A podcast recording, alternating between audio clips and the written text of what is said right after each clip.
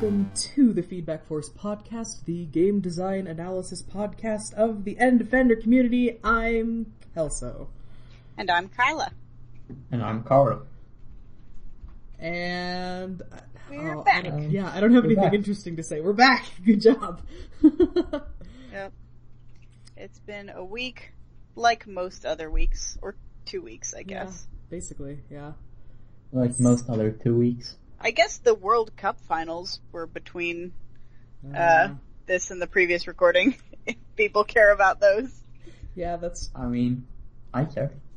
yeah. It's it's funny because like uh football, non-American football slash soccer is not a sport that Americans care about until now.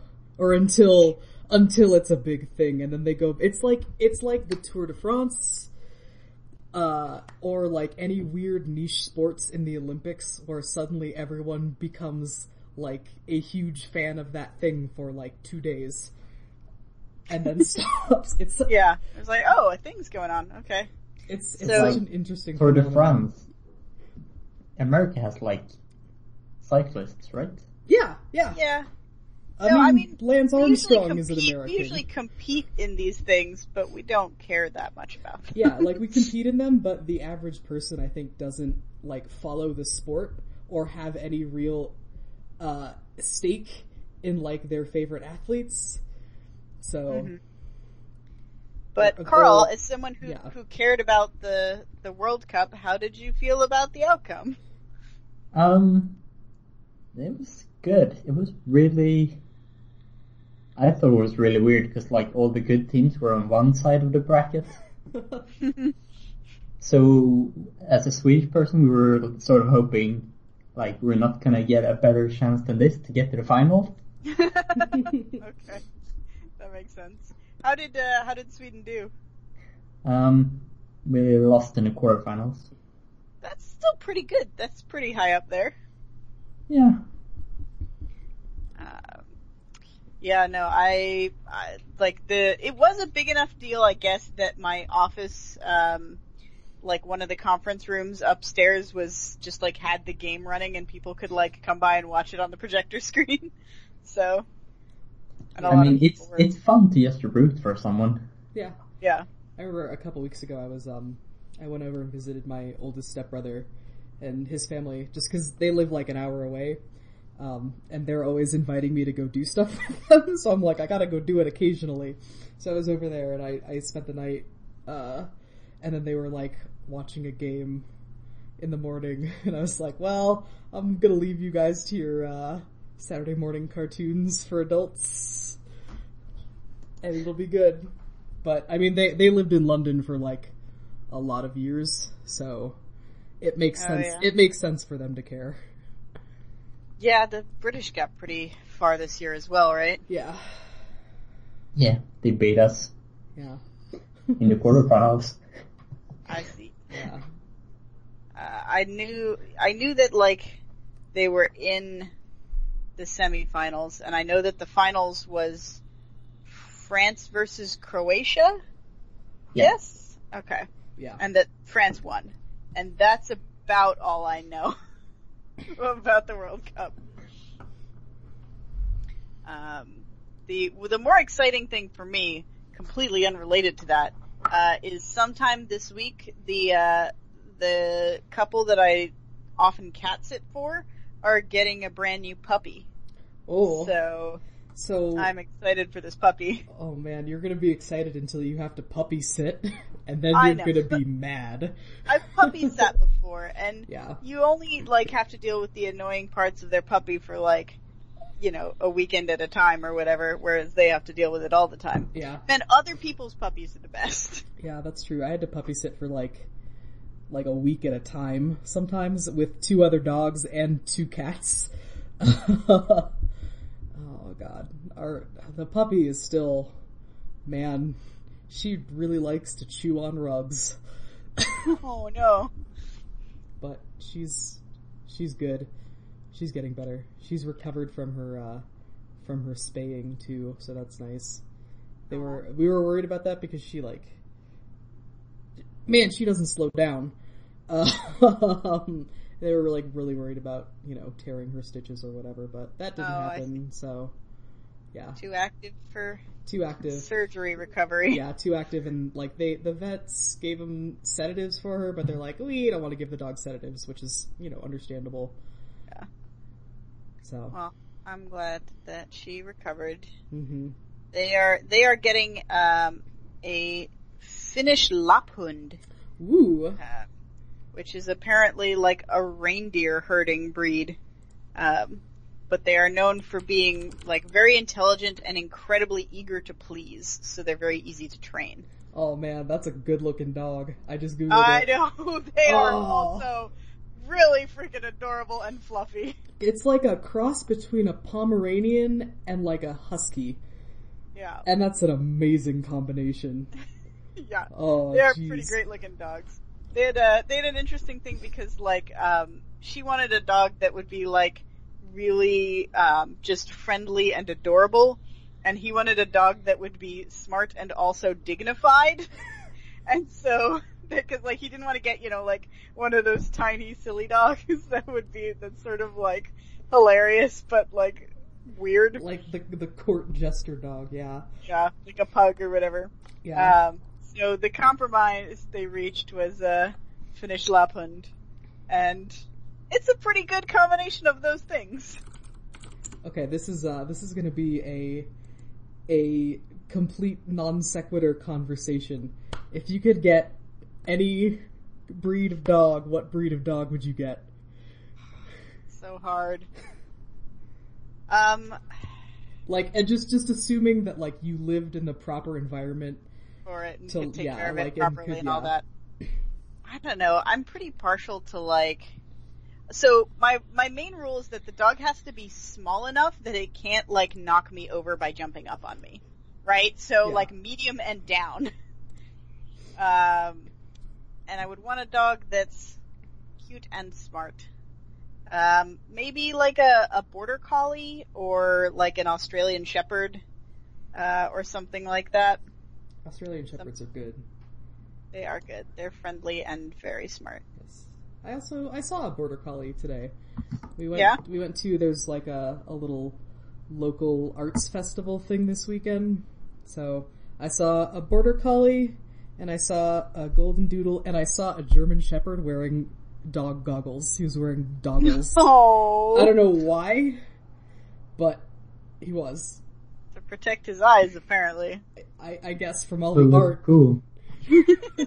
yeah, that's probably it. For the rad. Um, yeah, no, I most of the most of the working breeds, like the herding dogs and stuff, tend to be pretty smart.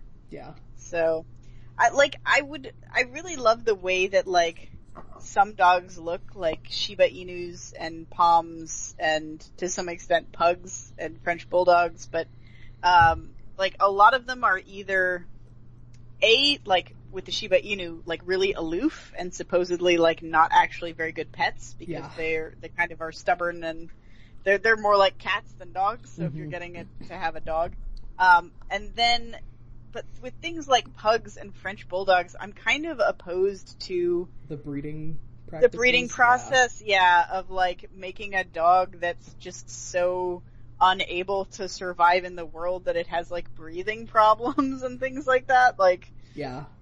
I I- don't. I, I would probably, honestly, if I was going to get a dog, I would go to a shelter and just rescue a mutt. Yeah, exactly. Like, Yeah. Like that's that's like what I would practically do, but but there are also like a lot of weird breeds that I'm like, yes, I want one. like weird, are- very specific breeds. there are some pretty awesome ones, to be Yeah. fair. Do you have one in mind that would be your top choice? yes. It would be okay, I don't I don't know, maybe maybe you have heard of this. It's called a uh a uh Kangal shepherd. They so it's a um like a herding like livestock protection dog that the breed originates in Turkey and their their primary function was was slash is to protect livestock from fucking bears. and they, I guess they get, they like are pretty commonly exported to like Africa to protect hmm. her That's a, there that's against, a giant dog. yeah, to protect livestock against like big cats, and they're fucking huge. Like a baby is the size of a full grown like golden retriever. Basically, oh, jeez. they're just they're just like big big boys, but they're they're supposed to be pretty smart and they're like loyal to their family unit and like friendly to their family unit, but then also like good protection dogs. And I just man, I just I want a, a big boy. Oh, the one that's kind of mastiff looking with the curly tail there. Yeah. You're kind of Okay. like You yeah. ride one of those. They, yeah, they are. There is in fact a picture of a little boy riding one of those Yeah. among the Google image search Yeah, results. like I'm small. I'm like five foot three. I could probably I could probably ride a big enough one. That would that would be irresponsible. But That's one of those dogs, like when you actually see a wolf in context and you go, "Holy shit, wolves are actually enormous." yeah, Um, and uh, there are a few dogs like that. Um, the like Irish wolfhound, um, or the the there's a an elk hound as well. I Mhm. forget um, where they're from, but like yeah, the that are like just you see them and you go like, "That's a dog." Like that is enormous. yeah. But I know I know the a Kangal is like a pipe dream because you basically have to have a ranch. so Yeah. I read that, um, I want to say the Tibetan Mastiff, uh, has become very popular in China because it is an enormous dog. And so owning one is a sign of status because you're saying like, I have enough land and space to raise a dog that's this big and like care for this dog. interesting. So it's like a status symbol to have this really huge dog. Huh. Ah, yeah, I guess it makes sense. Also, it's funny that you brought up Shiba Inus because um, my my boyfriend like frequently tells me that he's gonna get an Akita and he's gonna and he's gonna train the Akita to love only him and not me. um, and I'm like, dude, that's not like you you don't. That's not the kind of dog you want if you want a dog that loves you, because Akitas are like they're like cousins to Shiba Inus. So. Yeah, they're basically big Shiba Inus. Yeah. it's I just, Yeah. I like the, I mean- the concept of training a dog to not love your spouse or like significant other. I actually think like that's probably a pretty good choice for that because I think part of the aloofness is they tend to bond with like one person and not like a lot of other people, That's probably true. much like parrots. Yeah. Um, so yeah, maybe he could do that. we're just mean, gonna, you know. we're gonna have like rival dogs. Oh man, the the mental image when you said that, I just pictured like two dogs with crazy anime hair, like facing in opposite directions. Yes! It's Pokemon. yeah. Basically. Ah yes, my rival, Doge. Uh, I came here to woof at you. Oh. uh, sorry. Um, Such competition. uh, Carl, what's your dog? What, what's your, Um, pick your poison. A cat? Okay. That's fair. I mean, I'm not a dog person. Nah. I would I would probably go for a cat before I would go for a dog. Or Um, maybe like a cat-like dog. You could get Yeah, like one you of could get a Shiba. yeah, or you could get like a, a one of the really bi- like a Maine Coon. I think are supposed to be like huge. Oh, Or what are the other huge cat like Siberian forest cats? I think are supposed to be no, is it Norwegian forest cat? Norwegian forest cats. I think are supposed to be like large boys. if what you want out of your pet is that it is large. I'm trying to come up with like a good balance between dog and cat. So Yeah, the, the think- best thing I could think of is just a large cat. Yeah, she well Shibas Shibas are very cat-like dogs apparently. Mhm. Um, also foxes, I guess, are somewhere in the middle, but you shouldn't keep foxes. Yeah, that's No? I, I I think I remember I think the Papillon dogs they're like Oh. they have like the big ears. The butterfly ears, yeah. yeah. I think those are supposed to be kind of cat like too, but I I could interesting. I could just be pulling that out of my ass. Um, They are uh, they are the among the small yappy breeds. yeah, I do love their like crazy ears though.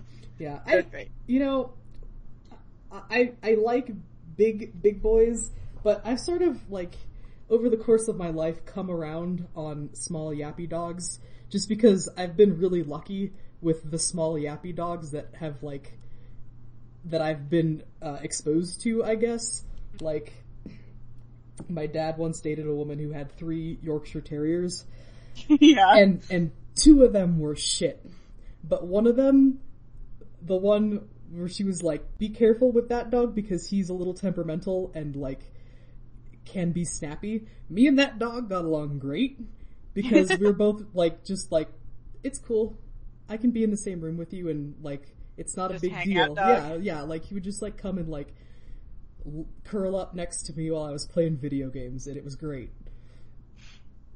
That's cool. Very And chill then- dog. Yeah, and then like I don't know, there've been there's been a good Pomeranian and a good Chihuahua also.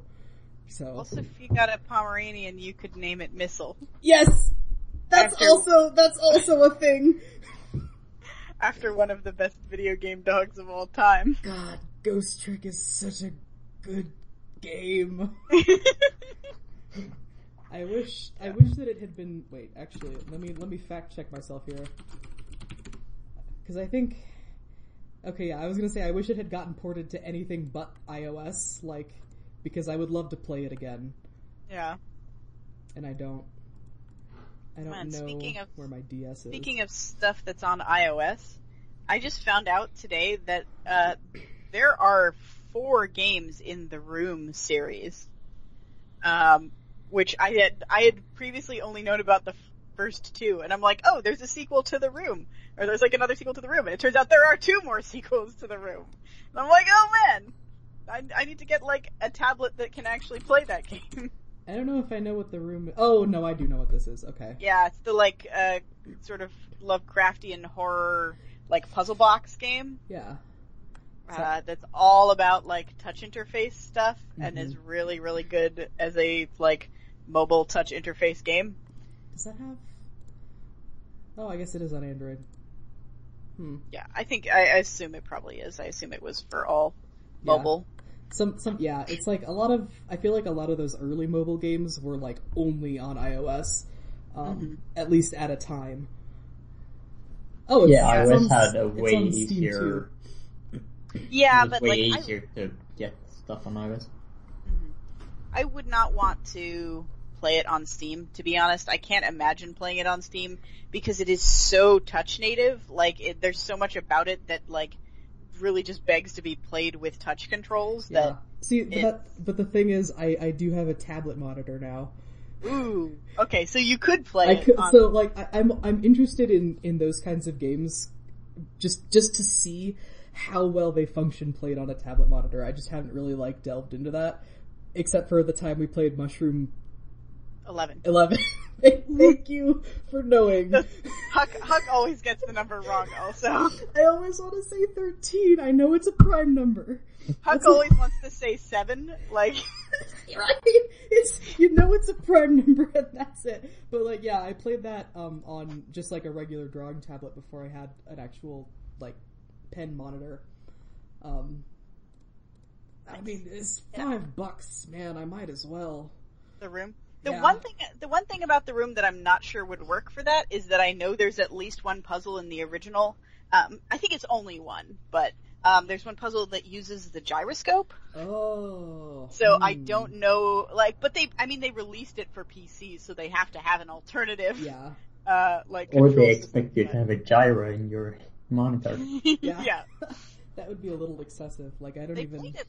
They played it for mostly walking, even though it's not really an adventure game. It's it's a puzzle game. Hmm. Um, it has some adventure gamey sort of elements to it, I guess. There's Yeah. a little bit of like, you have these many things in your inventory, like, uh, try pressing the thing against all other things on the table.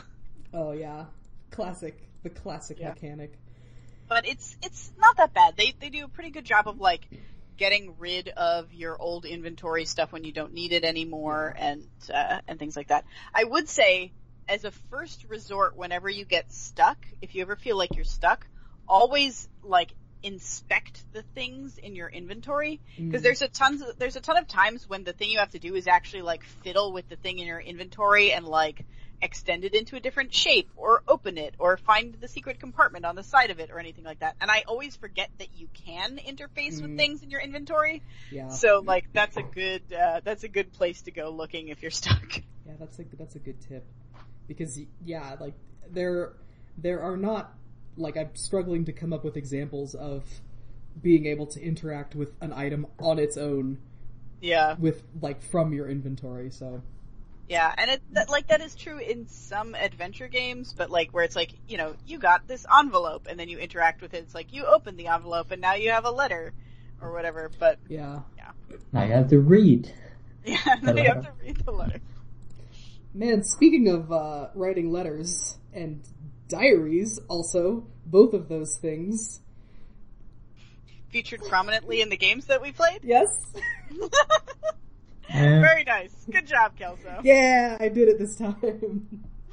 Yeah. So for this, for our game for this two week span, we played two games, um, because we're, uh, unexpected. Crazy. Yeah, we're unexpected and cool that way. yeah. Um, so we played a survey of the walking simulator genre.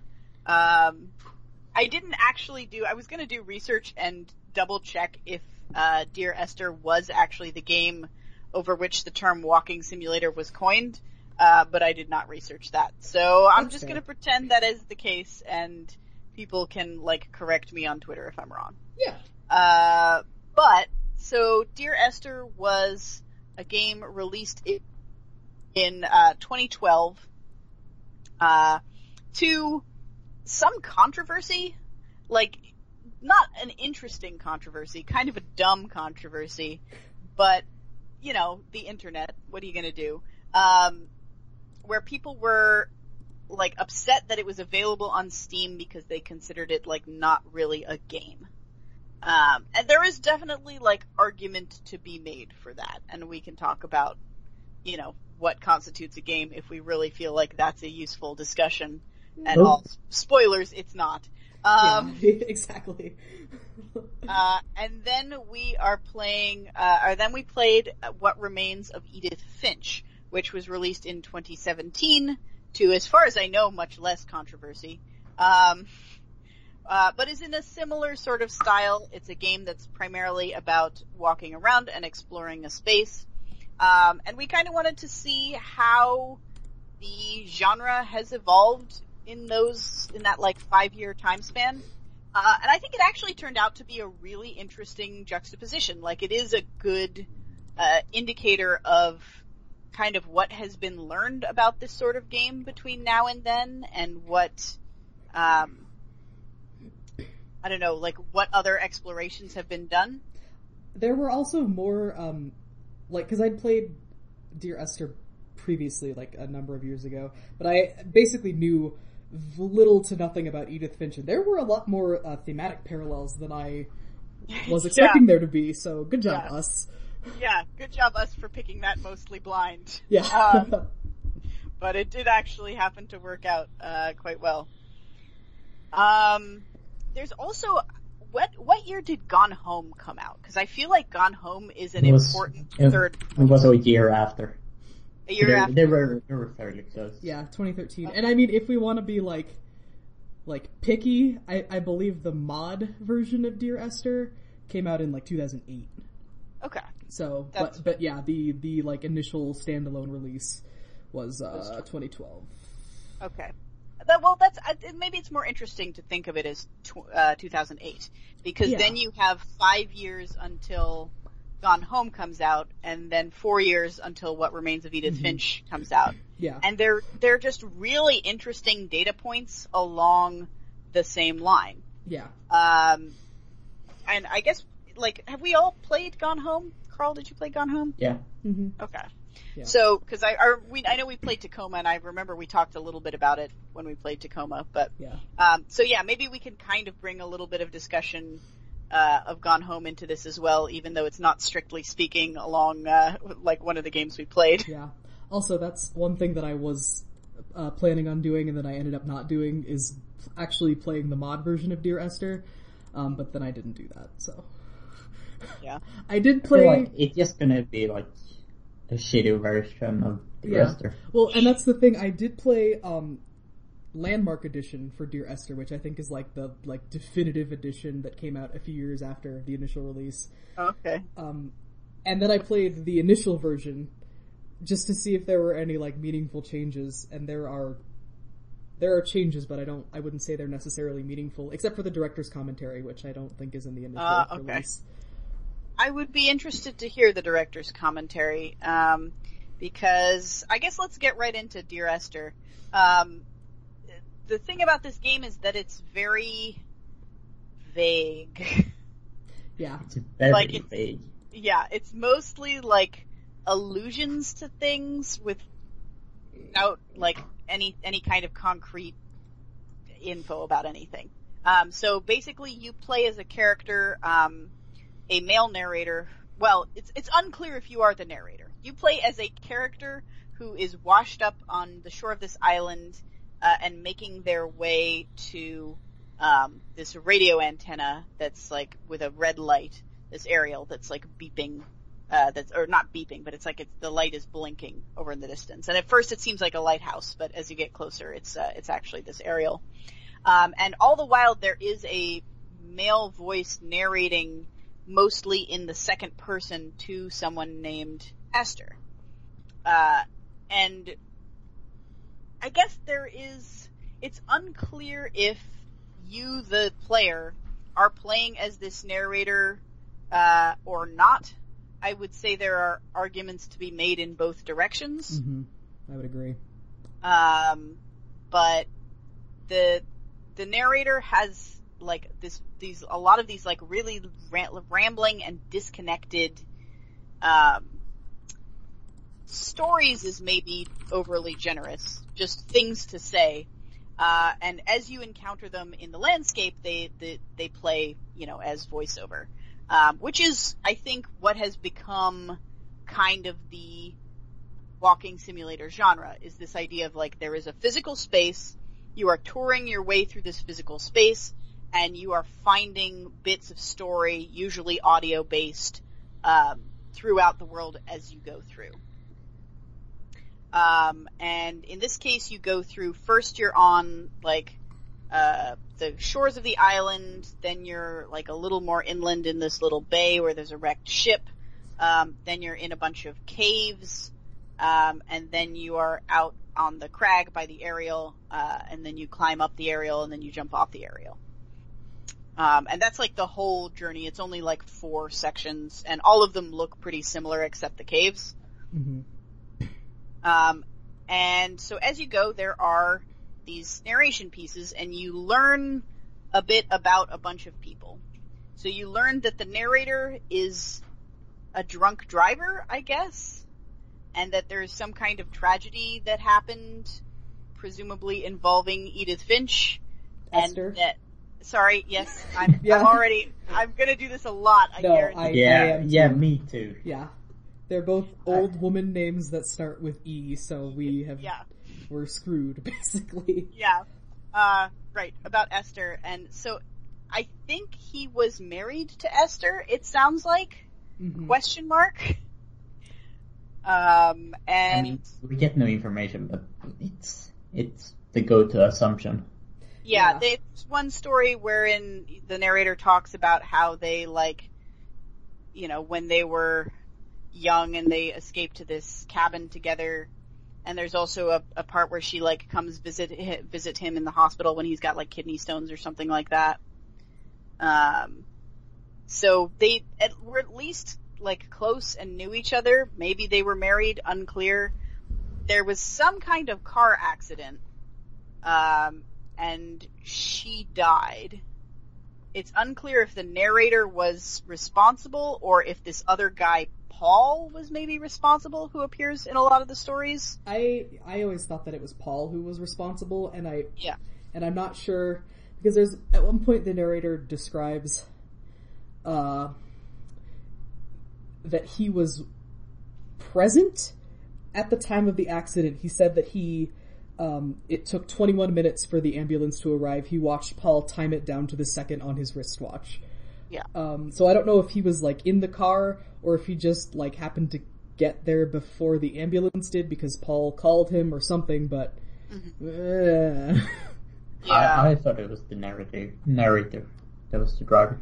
Yeah. Well, it's unclear because he, like, so much of his angst is about, like, drinking and driving, and he seems to be a drunkard. Like, he calls those, like, his vices are, like, fermented yeast and the, um, combustion engine, right? Like, which implies, you know, it's, it would be weird if he started drinking and driving after his wife was killed in a car accident, right? Like, Also, I mean- also worth noting here that um the the narration points change with every playthrough. So they.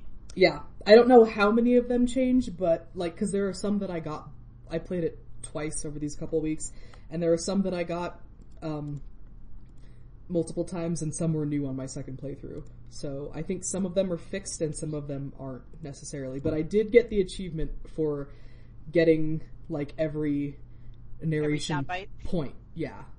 Okay. So- That's interesting because I was going to comment on the fact that the like supposedly embedded narrative that's supposed to like like it doesn't match with what's what area you're in a lot of the time. Yeah. Like it really feels like what what has become the the walking uh, sim genre tends to be very good about like you know the information you get is based on where you are. And so you learn things about your surroundings and you learn things from your surroundings. Whereas this there's like one or two parts where it seems to be referring to something directly in the environment. Um, but then there's other times where like it has nothing to do with anything about the environment or it has something to do with something that's actually elsewhere in the game Yeah. like Also- there, I, I There's ran it a, sorry oh, go go, go on. Um, there's one about like I don't remember uh, where I got the candles or something like that, and or why I lit all the candles. And at that point, I had not seen any candles, and I didn't see candles for at least another ten minutes. Oh yeah. All the candles were in like the last part. Yeah. Yeah. Um, what was I saying? Oh yeah. Um, so it's a weird decision to change stuff between playthroughs, right? Because Yeah. that implies that you want to do multiple playthroughs, which is incredibly weird to me in a walking simulator game. Yeah. Yeah. And especially like, so this game is also, I would say, very slowly paced. hmm like the the pieces of the narrative, especially compared to Edith Finch, the pieces of the narrative are very spaced out. Like you can sometimes be walking for quite a ways with no narration, and you walk very slowly. So like it's you can, and especially if you do something like there's a couple areas where you can like fall down the bluffs into like a, a previous area of the game, and then you have to walk all the way back, and nothing Yeah. happens while you do that. It's just silent. And I mean, it's it's eerie and like the the atmosphere is very cool. hmm But Um, not fun. But yeah, fun is not the word I would use to describe Yeah. it. And I know there were a lot of articles that came out uh, at the time that were basically like, "Do games have to be fun? Like, is yeah. you know?" I remember those. Also, I pulled up, I pulled up Oh, the God. transcript of the game. There are four different monologues that can play at the very beginning when you first start, and then I'm looking through it, and it looks like there's like 20 monologues in the first area, and I don't think you get that many when you uh Yeah. like I'm I'm looking through these and like some of these I just haven't encountered in Yeah. the game. I wonder so- if the I wonder if the overall narrative would be clearer if you play it enough to get all of the pieces. But it sounds like you did, and you don't have any additional clarity on. Uh, I mean, I feel pretty confident that Paul was the one driving the car. Okay. Um, and that's about it. So, I just, I don't know if, if our narrator was there or not. Um, and then like, Donnelly is someone completely separate who like wrote a book that our narrator read.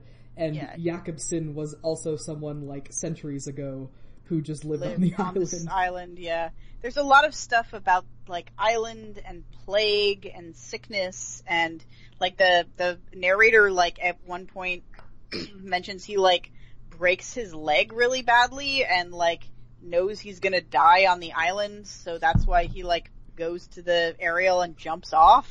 Yeah, like he mentions multiple times. He mentions kidney stones not only in the flashback where where he talks about Esther visiting him in the hospital, but also like he mentioned um, in a couple sound bites that I got, like the the stones that he currently has. So he has like kidney stones and a broken leg and like an infection, like Yeah. like the black veins of infection reaching towards my heart. And Yeah, it's Yeah. very um Should we talk about those sentences? It's very like what like um what's that book? Uh As I Lay Dying, right? Mm. Um where it's all about like the it's not so much a coherent like single metaphor as it is like a bunch of the things he's talking about blend into a set of metaphors that kind of all overlap each other and like the way he's talking about them is partially nonsensical and yeah like his sentences he gets like really weird and starts like repeating just certain phrases and certain ideas he talks about the infection on his leg going up to his heart being like the uh like the map of the highway where he was like trying to find the accident site and couldn't Mhm. um, Um, and- he he keeps talking like like so Donnelly and Jakobsen were people who like lived centuries ago, and he he talks about um, like having dreams where he is conversing with them, or not even having dreams, but like uh, like relating to them in a in a very present way, and um more more and more as the game goes on, like seeing them as actual living figures. Esther's last name he calls her Esther Donnelly though right He well, yeah, he says Esther at the end. He says Esther Donnelly flying beside me and Paul Jakobsen flying beside me. So I think I interpreted that as just like he's getting like everything. he's conflating them yeah, like like everything is just sort of coming together as like a a singularity point of events in his head because he's going mad with fever and took a bunch of painkillers that he found on a wrecked boat. yeah Yeah, that's right. um, like I, I guess mad with grief is the is the term that kept coming to mind. Also, let's talk about how how purple this prose is. oh my god Actually, uh, just so ornamented and just like vivid and yeah let me let me read one because this is one that I liked. Okay. I dreamt I stood in the center of the sun and the solar radiation cooked my heart from the inside. My teeth will curl and my fingernails will fall off into my pockets like loose change. If I could stomach, I'd eat it, but uh, but all I seem capable of is salt water. Were the livestock still here, I could turn feral and gorge. I'm as emaciated as a body on a slab opened up for the premature source of death. I've rowed to this island in a heart without a bottom, all the bacteria of my gut rising up to sing to me. Whoa! yeah Yeah. that sounds like one of the last level monologues It's it's not even. Is it It's- not? It's in the it's in the first area. Jesus Yeah, which is like why I was I was surprised also that that one came up so soon. That was the second time I played it. I was like, damn, we're hitting Yeah. it. We're hitting it hard this time. there's a lot of stuff about like a boat without a bottom Mhm. which at first I took to mean like a glass bottomed boat because he talked about like the reason for it was so the like monk who rode in could like uh or the hermit or whatever um could see the the sea creatures through the bottom Mhm. um so I, I was thinking but they more and more throughout it sounds like he's really talking about a boat that just doesn't have a bottom which doesn't make any sense Yeah. Um, I can see. So I liked this game So because I. I. like I like games with a strong sense of tone, and this is like not all like- atmosphere. But yeah, I was gonna say I can absolutely see why people would not like this game and why a lot of people were really angry when it came out because it absolutely feels like a book that your English teacher would make you read in high school, right? So I, I'm mad about this game, but it's not because of like not so because the normal criticism. To me, it's like it's painfully slow, and there's nothing to do while it's slow. There's nothing to look at. There's nothing interesting. I disagree. There's plenty to look at. The the uh like the I disagree with your disagreement. the I mean the the landscape is gorgeous and like all the views are like like all the the painstakingly planted like you know beach beach garbage and uh like like the Fine, individual fine. plants and but it's the same view ten times. yeah I mean that's fair And like the writing is awful. I'm not. I I shouldn't say that, but uh, it's not my. It's, It's- not yeah. taste. It's not my cup of tea. it's very dense and abstract which is what makes me say like it's it's like a high school English book right Yeah. like it reminded me a lot of As I Lay Dying um which It's like someone from high school. wrote. It's I, it's I don't funny know because I, I had I have a friend who once told me that uh, this game is the game that most reminds them of me. and oh dear. and I honestly I don't take that as like an insult because I I like it and I uh like I, I agree with the criticism that like it's it's really slow and um like yeah there's stuff to look at but you you don't really have any context for any of it so Yeah. most Yeah. of it's just like oh well here's a thing that I'd found here's some stuff on the walls here's a little shrine I guess but I also I don't know. I think I think I will always sort of have a, a place in my heart for this kind of just extremely melodramatic, like angsty, purple, uh, flowery bullshit. Um, I, I relish it and I am not ashamed, I guess. So, yeah. yeah. If you're I, the I, I feel like I'm irrationally angry about this game. and and a lot of people were when it came out for sure. Yeah, but So I'm angry with those people as well. You're just enjoying your rage. Um, yeah, I I appreciate that it was like very experimental at the time, and I think what helped me was to approach it not as a game, but as a like an an I was gonna say novel, but I guess like short story. Um, as a short story where there is additional like mood playing in the background, right? Like there's stuff there that's just there to set the tone and to, to pace out the the content in a certain way. Although it's very dangerous to do that interactively because then you don't really get good control of the pacing. I think that's part of the problem is that the pacing is good if you are a player who just immediately knows the path and sets out on the exact path and follows it start to finish without breaks. But if you are someone who like wants to see what's at the edge of the cliff and then falls down the cliff and then has to walk back up the cliff or like sees a forking path and has to go all the way down one path and then backtrack and go all the way down the other path just to make you don't miss, miss anything, then you completely wreck the pacing of Yes. the story. I mean, it would be fine if the story had anything to do with what you did on the island. Mhm. It's like there's no relationship.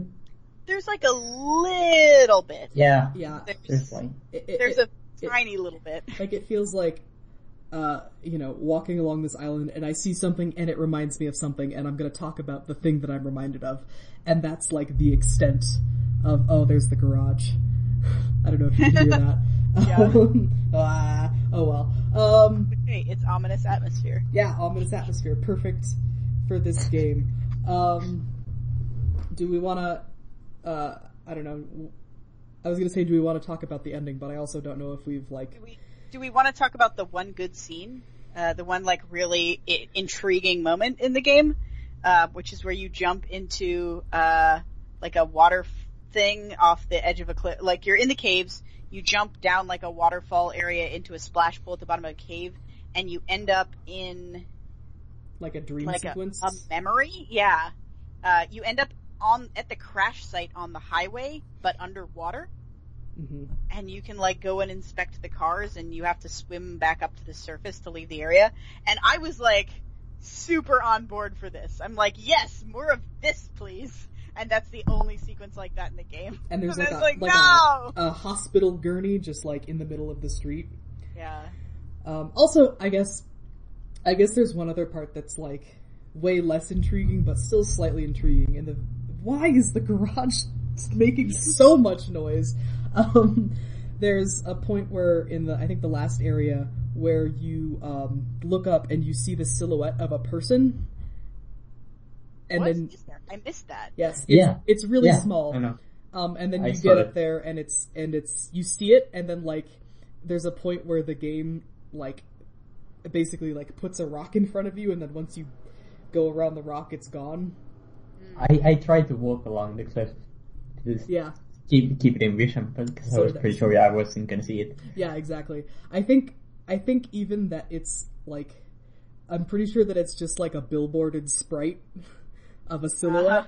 because Yeah. I- I'm not entirely sure that it's billboarded, but it, it, it seemed like it was following following my perspective. So, um, yeah, that's Yeah. like at the the point where like the silhouette is placed in the landscape is like right before um, Before you start climbing up. the, yeah, like the stairs.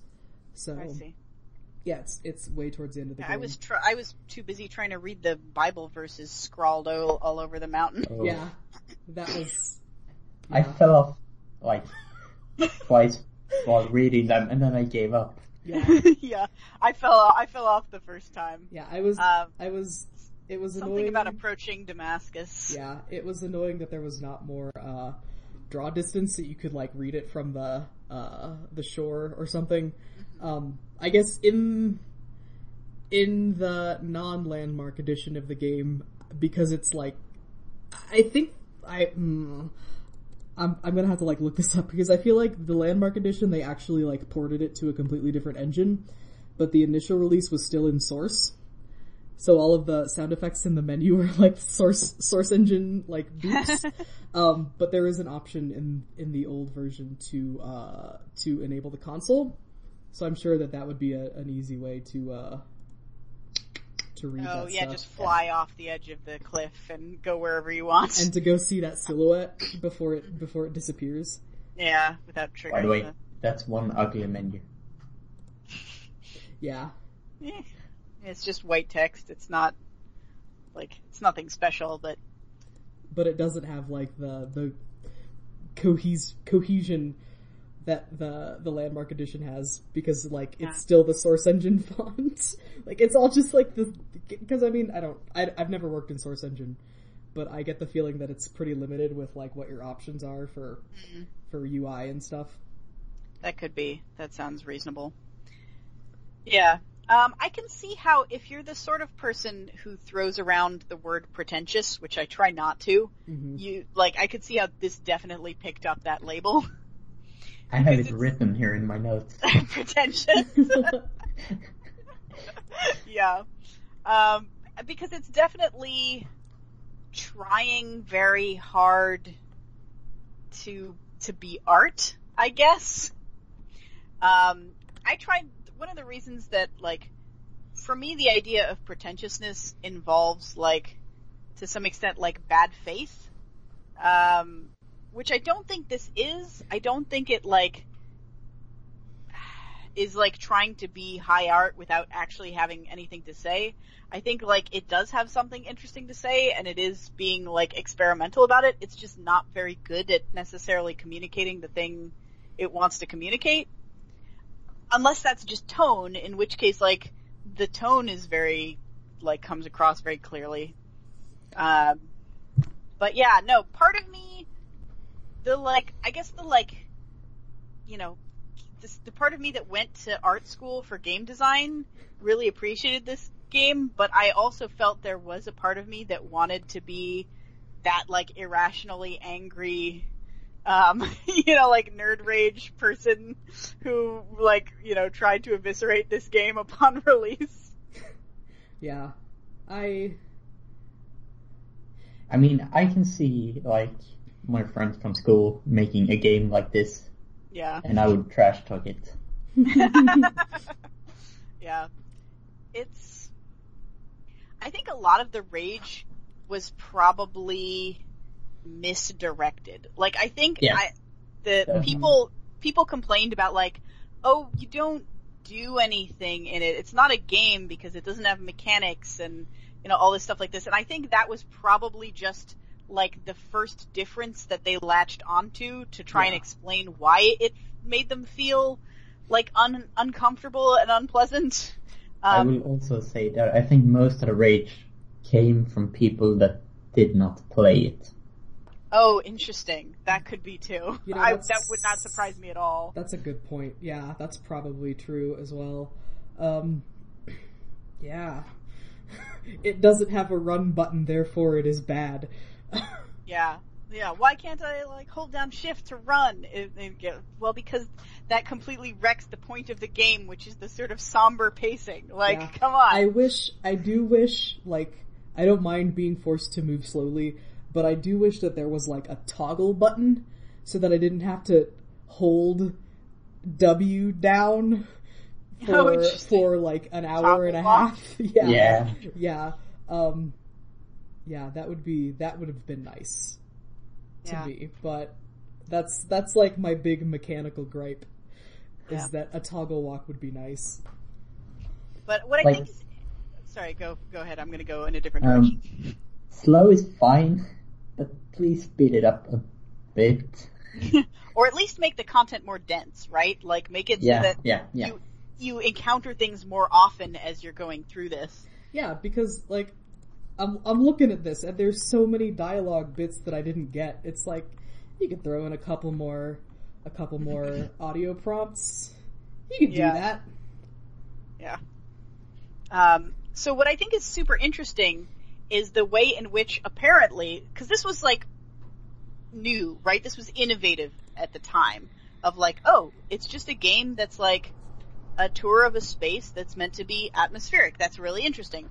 And then like people took that idea and actually did like better things with it, right? like interesting uh, explorations with it. Um, and I think Gone Home is kind of like okay, but what if like you're you're literally exploring the the past of like your family home as a member of this family, and let's also add like a bunch of physical artifacts that you can pick up so that the the story, you know, the the narrative is not delivered entirely in voiceover, but also in the physicality of the objects around you. Like, let's embed this more specifically in the space, which I also, think was Gone Home is super dense.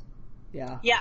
There's stuff all over the place. When you're not listening to something, you're like reading the labels on things, you're reading letters to people, you're like, you know, looking at old cassettes and, you know, like there's, there's always something to look at and something to listen to and something to do, right? Like, even though there's not that much mechanics in it, it's, it's the same idea, but much more concrete and focused.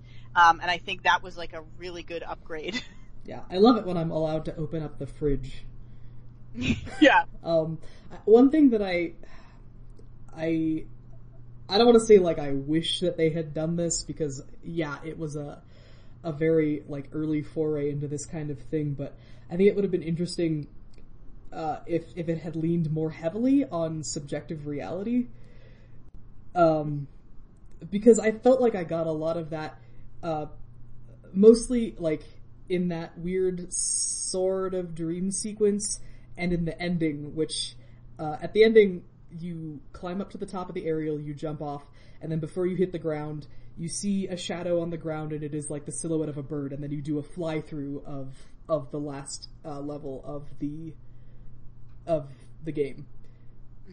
Um, and that and a lot of the narration like says a lot to me that that about the game existing within a much more subjective reality than what we're Yeah. presented and I w- would like to have had more of that represented visually Oh, I guess Yeah, if they had if they had gone full surrealism, I would have been all over that. and Like, yeah and even been rad. even like uh, making your ascent uh, towards the aerial they do a lot of weird stuff with lighting in like that last five minute stretch that was really Mm-hmm. yeah, cool yeah, yeah, yeah. Where there's like there's like a candle and the light it's giving off doesn't like color wise does not make any sense Yeah. for the light that's there. Um, for because it's like a yellow candle, and you've seen all these candles up until now, and they always give off this sort of like soft yellow light. And then you get to this one, and it's giving off the same red light as the aerial is up ahead of you, and it's just it like it takes you a second to realize that it's wrong, but it's very like clearly not doesn't make sense. Yeah, and it it it brings me back to um, I think the first thing the Chinese room ever did was another source mod called Korsakovia, which I've played uh, a tiny bit of and and didn't play much else of, but it it deals with. Yeah, I should have uh, said this is by the Chinese room. Yeah, that's yeah. Well, yeah, we we got to it. Um, uh, which deals with a patient with a cognitive disorder called Korsakoff syndrome, um, and it they. I, I believe the backstory, and it's been a long time. I could be wrong. Is that they have like gouged out their eyes, and the whole thing is taking place like within their mind. And people with Korsakoff syndrome get like memory loss. They have like uh, uh, um, what is it called? I think it's called um, confabulation, where their brain just makes up memories and they like fully believe that those memories are actually true and happen to them. Um, and what I played of that game, man, it did some weird stuff. It's also like much more uh, uh, of a horror game, which is probably why I didn't finish it. Um, Yeah. But yeah, I would have liked I would have liked a little more of that. I guess that's all. Yeah, I think it was the narr- the way the narration was going could have easily leaned that way. Um, and especially with there's all these weird like sigils painted in luminescent paint throughout the island of like circuit diagrams and chemical diagrams and Bible verses and like you easily could have done something really like interesting and surreal with that that pays that off and I didn't feel like that was really paid off in any way.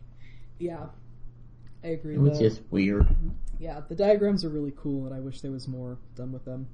I was I wanted to, uh, if there was a way for me, an easy way for me to do so, I would have looked up um, like what chemical that diagram represents Oh yeah, because it's clearly you know some kind of hydrocarbon. Um, I wonder if it's like fuel or alcohol or something. You know, like uh, it's probably something thematically related. okay. I it's it's on the wiki. Someone has already Oh, done nice. the work for us. Um, let's see. At scene in the lighthouse at the beginning is alcohol. Yep. Uh, let's see. Alcohol, dopamine appears multiple times. Uh, there's one that is unknown, and the chemical symbols are replaced with uh, Hebrew letters, which I didn't notice. Um, and then there's one that is ran- ranitidine, which I think is that an antacid? I have no idea. Uh, ranitidine. Yeah, it's it uh treats and prevents heartburn. Zantac. Okay, so interesting. that's an so, that's like, for interesting the, one. Something about the stones or the Yeah, I, I guess that that yeah probably. So yeah, that's that's what we got. Fascinating. Okay. Yeah, no, I, I mean, I expected it would be something like that. Yeah, alcohol Uh, was was a, a pretty a pretty safe bet Yeah. for sure. Um, Circuit diagrams? Were they actually circuits? They were like some kind of what looked like technical diagrams, but I don't know if they were actually I mean, they were not. definitely like a transistor and Yeah. Um, there's nothing on the wiki, like at least there's not a specific page about uh, um, circuit circuitry. Yeah, let's let's let's let's try some other searching. Yeah, like they're like logic gates or something like that. Uh, okay, uh, electronic circuits. Okay, so this is just a list of like ones that appear. So there's uh, a symbol for a transformer. There's a symbol for uh, grounding, and there's a symbol for a variable resistor. Hmm. And those are the only ones that are listed on the wiki. So there might be Okay. more, but maybe I don't know. It seems like there were more than that, but Yeah. yeah. It seems like it's very much a tone piece. Like it doesn't have anything that specific to say, but it it very much wants to like evoke a certain mood and like evoke a certain frame of mind, I guess. Yeah. I think, Um, yeah, I would which say is it's cool. it's like That's a, why I think it's weird that it's like chemicals and yeah, I think if they just stuck with Bible verses alone, it would have been fine. Yeah. I don't know. I've, they they were trying to say something. I don't know if I feel like that, you know, that it got said.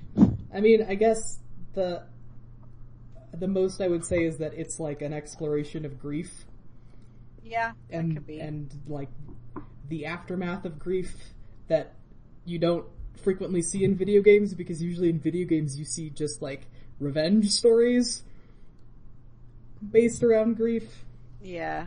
or Yeah, or like revenge specifically or, about mourning, yeah which is sort of, yeah, like a Yeah, that's a- different part of grief.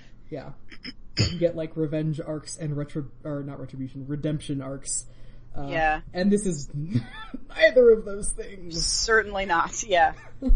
And and for people listening, yes, I realize I keep going back and forth between saying it's trying to say something and it's not trying to say anything. I I realize I've been doing that That's fair, you know. because who knows? Yeah, exactly. Yeah, have you played this? Not not you, you two, but like you, the listener. If you're criticizing us for not not being able to come to a conclusion, have you played this game? Yeah. I mean, they're definitely trying to say something, right? The developers. Yeah, I mean, I would say that they are just just by virtue of the fact that they made made this thing. Again, I don't know if like making a tone piece though is what I would call trying to say something, and I don't know if No, is but I think a it, tone piece or you don't. You think it's it's not just a tone piece. You think it's I think it to might be just a tone piece, but like even though you just make a tone piece, it's you sort of you, you it's hard to not make some kind of statement with it. I also think Yeah. I also think we might have different definitions of like what making a statement is. Uh, yeah, that's true. because like I you know I don't I guess I don't feel like you have to have like a a uh, clearly defined thesis or or um like persuasive argument even uh like I, I think that if you just do what I feel like this did as like an exploration of mourning and um like the the the depth of loss that is left over after like a loved one's traumatic death like even just that as an exploration is something Yeah, so at Yeah. least that's what I feel I don't this know. is this is why this is why I opened with this game is very vague. yeah it's so vague But anyway, fine. So that's that's how that's sort of like some roots of this genre, and I'm sure that you can probably trace art games further back that are like this that are just moving around a space and exploring things. I'm sure they exist, but I feel like this was a sort of bringing that idea into a public consciousness in a much bigger way, um, and also like I, I do believe I feel very strongly that this is um, where the term walking simulator came from. I haven't looked it up, but I'm pretty sure. yeah now that I'm Yeah, thinking I, I think it's this combined with Gone Home.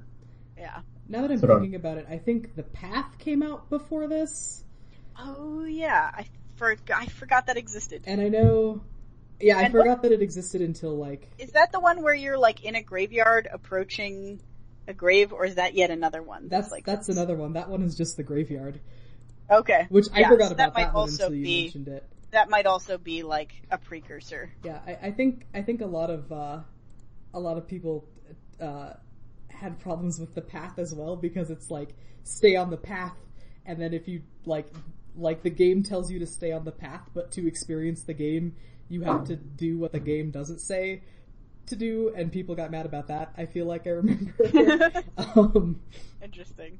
So basically, like- games that there were a lot of games at the time that were trying to like poke at the medium and do some interesting meta exploration and oh, try some experimental stuff. the the path and the graveyard were both by Tale of Tales.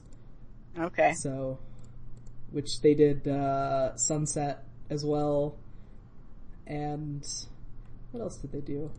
I know they've done a bunch of stuff.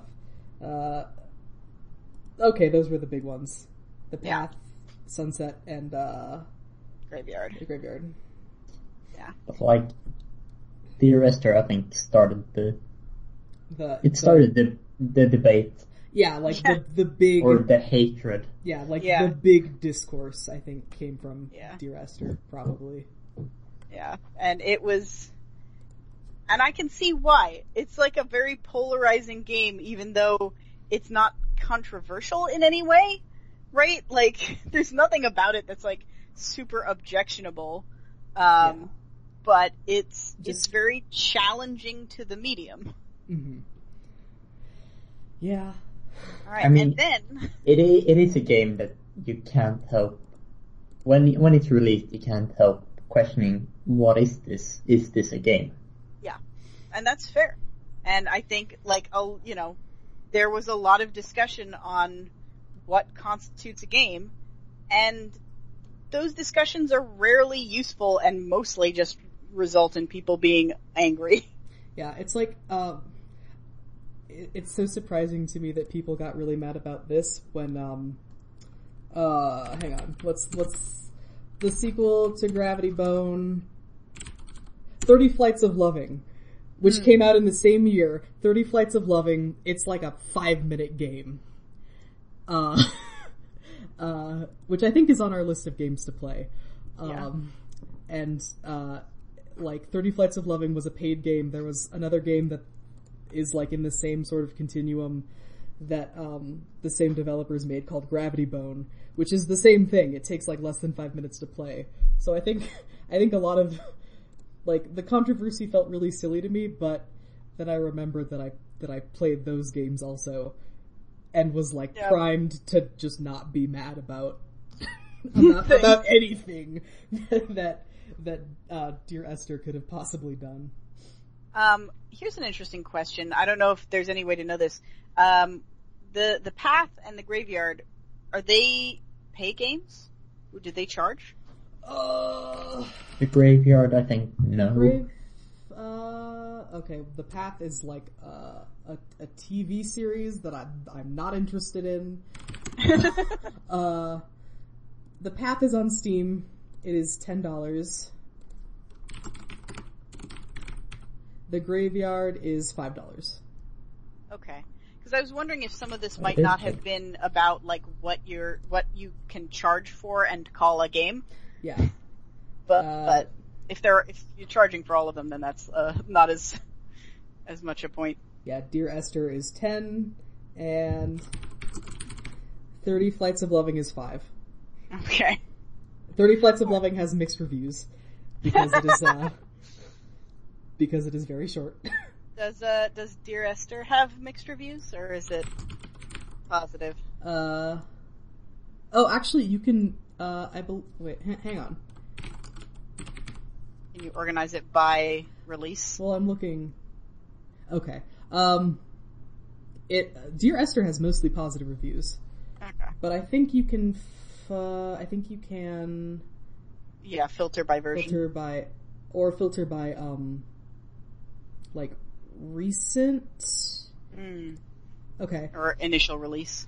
um i mean looking at it over over the whole like time period that the game's been released um it looks like the positive reviews outweigh the negative reviews overall there was a spike of negative reviews in December of 2013 that was like the biggest spike was 63 negative reviews in that month, but there were 125 positive reviews in that month at the same time. So That might have been around when the arguments were happening. yeah, probably because Um, yeah, The also, I guess that probably does not include stuff from the mod. I would assume.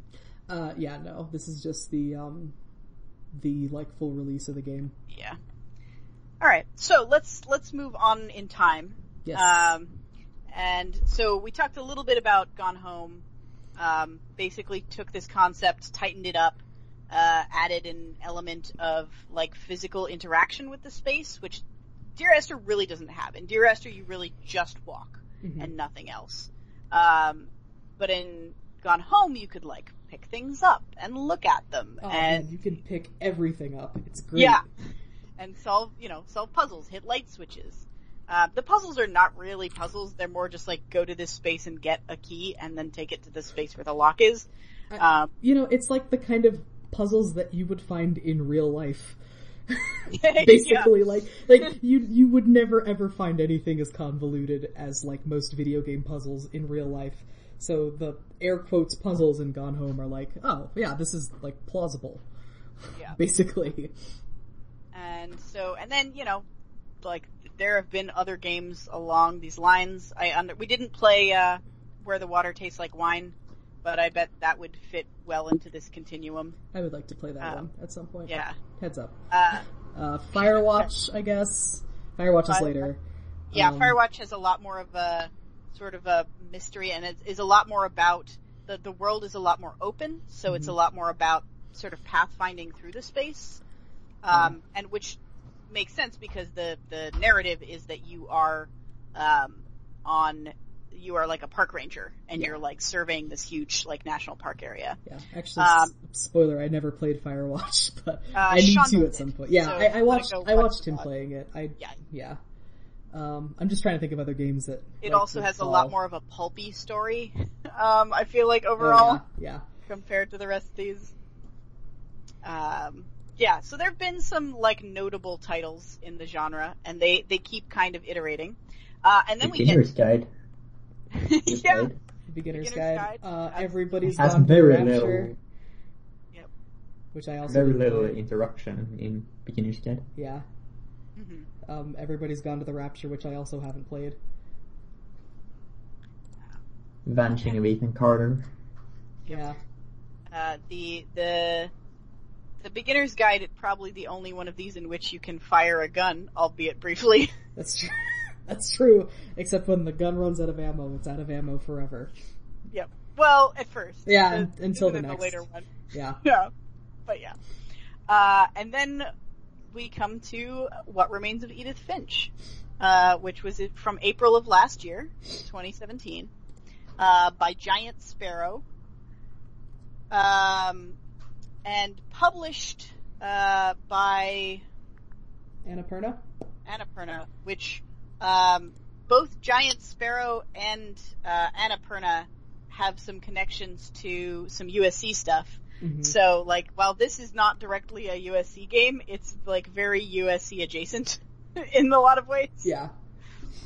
Um, Annapurna is publishing, uh, among other things, Outer Wilds, which was a student thesis game from the year that came after me at USC. Uh, so I'm super excited for that to, to come out and be awesome because I want to see the finished version of Oh. it.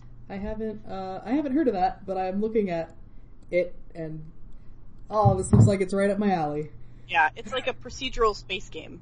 Yeah. Um, but like not procedural is the wrong word because it's it's actually I think very um, deterministic. But the point is that you still have kind of a unique experience every time you go through it because it's just very vast. um, but it's also it's not like a like a No Man's Sky where it's like about you know like freeform exploration so much as it's about like uncovering narrative and like finding out things by you know successive explorations yeah. which i'm i'm excited to to see the finished version um the the version i played was like a pretty a pretty you know young prototype because it was a student work but anyway um and uh giant sparrow also did uh unfinished swan i believe hmm uh, which I think is also by uh, a USC student or a USC adjacent person. Uh, but anyway, What Remains of Edith Finch is a walking simulator Yes. um, where you play a 17 year old girl. um, I guess that's not, you sort of play a sequence of people.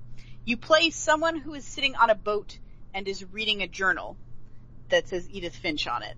That's like the very opening. yeah. Um, and This- then most of the game you play as Edith Finch narrating the journal. Yeah, we're we're on multiple levels of frame narrative here, so Yeah. hold on to At your least butts, guys. four. Yeah. yeah. Um, At most, I think it's four, actually. Uh, yeah. I think that sounds right. Maybe I maybe it's only three. No, I, I think it's one of them. They One of them goes into something else. Okay. Yeah. Um, we'll go through it all one by Yeah, one. yeah, It's yeah. going to be a long episode. It's gonna be Um, a super long episode because we're already sitting at uh, an hour twenty one on the recording, and I don't know how long did we actually started the episode. And I feel like we have more. I at least I at least have more to say about Edith Finch than I do about Absolutely. Dear Esther. I have less notes. Oh, interesting. Okay. Um, so yeah, so you are you spend most of the game as Edith Finch, uh, returning to her childhood home, which is this like crazy, uh, sort of leaning castle in the middle of the woods. It's it's Uh, basically it started out as a regular house, and then as the family got larger and more children were born or more generations lived in it, then they just built onto the roof in a way that would absolutely not make it past zoning laws or like like Yeah, uh, a way that looks very unsafe and unstable. extremely. I- Yeah. oh yeah. It's very, it's got a sort of like Willy Wonka quality to it that's kind of like Yeah. it, It's- it's, it's- enjoyable and it's- intriguing. It's fucking Ron Weasley's house.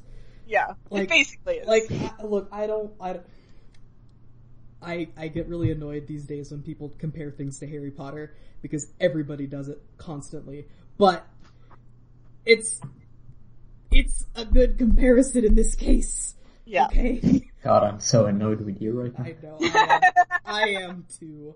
I've I have not noticed everything being compared to Harry Potter, Mm. so I have no. But anyway, um, so you so you, you play as uh, as this character Edith returning to the house after basically everyone else in her family has died. She is the only living Finch remaining. Um, and she is returning to the house to try and find out about the people who lived there. Um, because they all have their own stories, but there's like a family curse and they all sort of died usually pretty young in unusual or like in in weird ways for the most part. Mhm. Um, and so uh, Edith's mother was apparently a little bit crazy uh, in that every time someone in the house died, she would seal up their bedroom like a monument and like seal the door so it couldn't be entered, I think, uh, and no one was allowed to go in the room. I think it wasn't even that. Like, I, I think it was like when she was a kid, all of the rooms were just open, and then her brother disappeared. And when her brother disappeared, her mom freaked out and sealed up all the rooms. I think it? that I think that's what it was because Uh, like She definitely mentioned that for most of her childhood, she's not allowed to go in any of these. yeah because I, I think I think she says that like her brother her- Milton disappeared when she was like five, four or five maybe. So yeah, like definitely for most of her life. And then in reta- in retaliation to her mother uh, sealing up all the rooms, her great grandmother, uh, who had been in the house since it was built, uh, drilled peepholes into all the rooms. So you can at least look through and see the room. Yeah, Yeah. So when you first get there, the like all the rooms are sealed up, uh, and you f- discover a secret passage into one of the rooms that then tangentially leads you to all the other rooms. Mhm. Uh, and in each room, you find some kind of memorial. Well, you find a bunch of stuff throughout the place. Uh, Edith does a lot of narrating in a way that's kind of cool because the um, the text appears in physical space. And the way you get rid of the text is sometimes you do things that like sweep the text away or like send it blowing away or like there's a lot of cool text based animation and effects in here that I kind of appreciated. I Uh, really- reminded me of the, the hotel game we played. Um, that, that weird one. Oh, Norwood Suite. Yeah. Norwood Suite, yeah. I was like, the hotel game was, and Yeah. then you said the weird one, and I was like, oh. yeah. Um, yeah. yeah, I really, I really like the text appearing in the space uh, until it forces the camera onto the text while I'm trying to look at some other shit. Like, Yeah, that- that, that was the annoying. that was the annoying part. But By the way, nothing to do with the game, but it's funny, you had to say weird game because we played two hotel games. That's how much we done. yeah, Um, the Sexy Brutale. Oh, I, I guess I think of that as more a casino, but you're right, it is part hotel also. yeah, Um, yeah.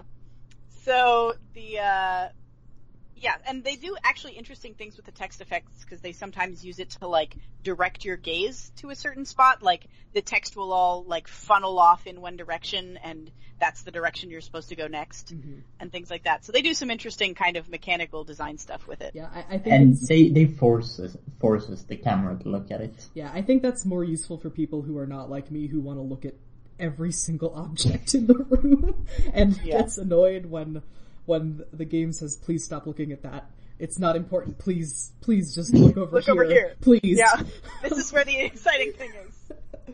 Yeah. like no, I want to read this box of cereal. Yeah, and so the the cool thing about how this game is organized is as you go into each person's room, you find these individual memoriam objects. You find a lot of stuff about them, just kind of about their room at, by looking at the space and by like Edith's narration. Uh, but the mem- memoriam objects let you play a, a story of that character, usually about how that character died. Um, and we'll go through we'll go through all of them because we kind of have to. Um, some of them are really great, and they're like different lengths, and they all have like different mechanics that you just kind of. It's great because they don't tutorialize any of them, but they're all kind of intuitive enough that it's just one or two like button presses that you have to that you can get by experimenting, Yeah. um, and then you're playing something else, and it's great. I mean, the game only has five buttons, so Yeah. Yeah, there's not yeah, there's not much that you can do that like to get completely lost. Um so the first room that you end up in, you start in um whose room is the uh the ocean one? That's Walter's. Yeah, you start in he was a Walter's room. Yeah, you don't actually learn of Walter yet. It's he's just got a really rad room um that is uh got like a j- big ocean mural on it, Yeah, which and I want that room. Everyone's rooms are so like heavily themed. It's like those um I don't know if they do this anymore in hotels, but they have like theme rooms oh yeah, yeah, yeah. um that are like ridiculous and gaudy. Like there was a, a hotel in my hometown that I think has been closed for many, many years, but they had these and I remember there was one that I like I, we never like stayed in it, but I remember seeing it at some point just because I don't know they were letting people look in there maybe, and it was like like ancient Egypt themed, and like there were these ridiculous like fucking like distressed columns in Yeah. like all over the place, and just like murals of uh like the pyramids and the Sphinx, and so that's the kind of like theming uh Yeah. that that you see like just Yeah, big the rooms are and gaudy. The, the rooms are like half people's like real bedrooms and half like museum exhibits to that person. Mhm. So it's kind of uh it's that's kind of an interesting thing. So the you uh you have a key. So the the idea is that it was just your brother's funeral. Uh, one of your brothers died recently. You have two brothers. One disappeared when you were young. One recently died. Uh, and at your brother's funeral, your mother gave you a key. Um, I thought it was. I thought your mom died and she willed the key. she she left you a key. Yeah, um, Okay. she left you this key uh, that opens something in the house, but you don't know what. Uh, and it turns out it opens a padlocked copy of Twenty Thousand Leagues Under the Sea in this bedroom, which contains like a secret lever because this house is full of like secret passages. Um, and that secret lever takes you through a little crawl space into Molly's room. Um, and so you, one of the really great things this game does is the family tree is printed on the pause screen. So anytime you're confused about, wait, who is this relative again? You can just go reference the family tree, which I was doing all the time. Yes, Uh, absolutely. so the the house was founded, uh, was built, um, by a man named Odin. Was it? Did Odin actually build the house, or did he die on the voyage over? Odin died on the voyage over. The house was built by Edie, the great grandmother, and her husband Sven, who Right, who Sven. also came over. Yeah. So they, yeah, they came over. So the curse starts. They they come over from uh, their like original homeland with uh, the, their boat with their a boat that is their old house. Yeah, Right. The house is on the boat, and it looks fantastical, and it's kind of wonderful. Um, and but they all, they get almost all the way there, and they wreck, and it sinks. Um, Which and you can see the wreckage out the back window of Yeah, which Of is great house. because they say like Odin was going to escape the the Finch family curse, so he loaded up the house onto a boat.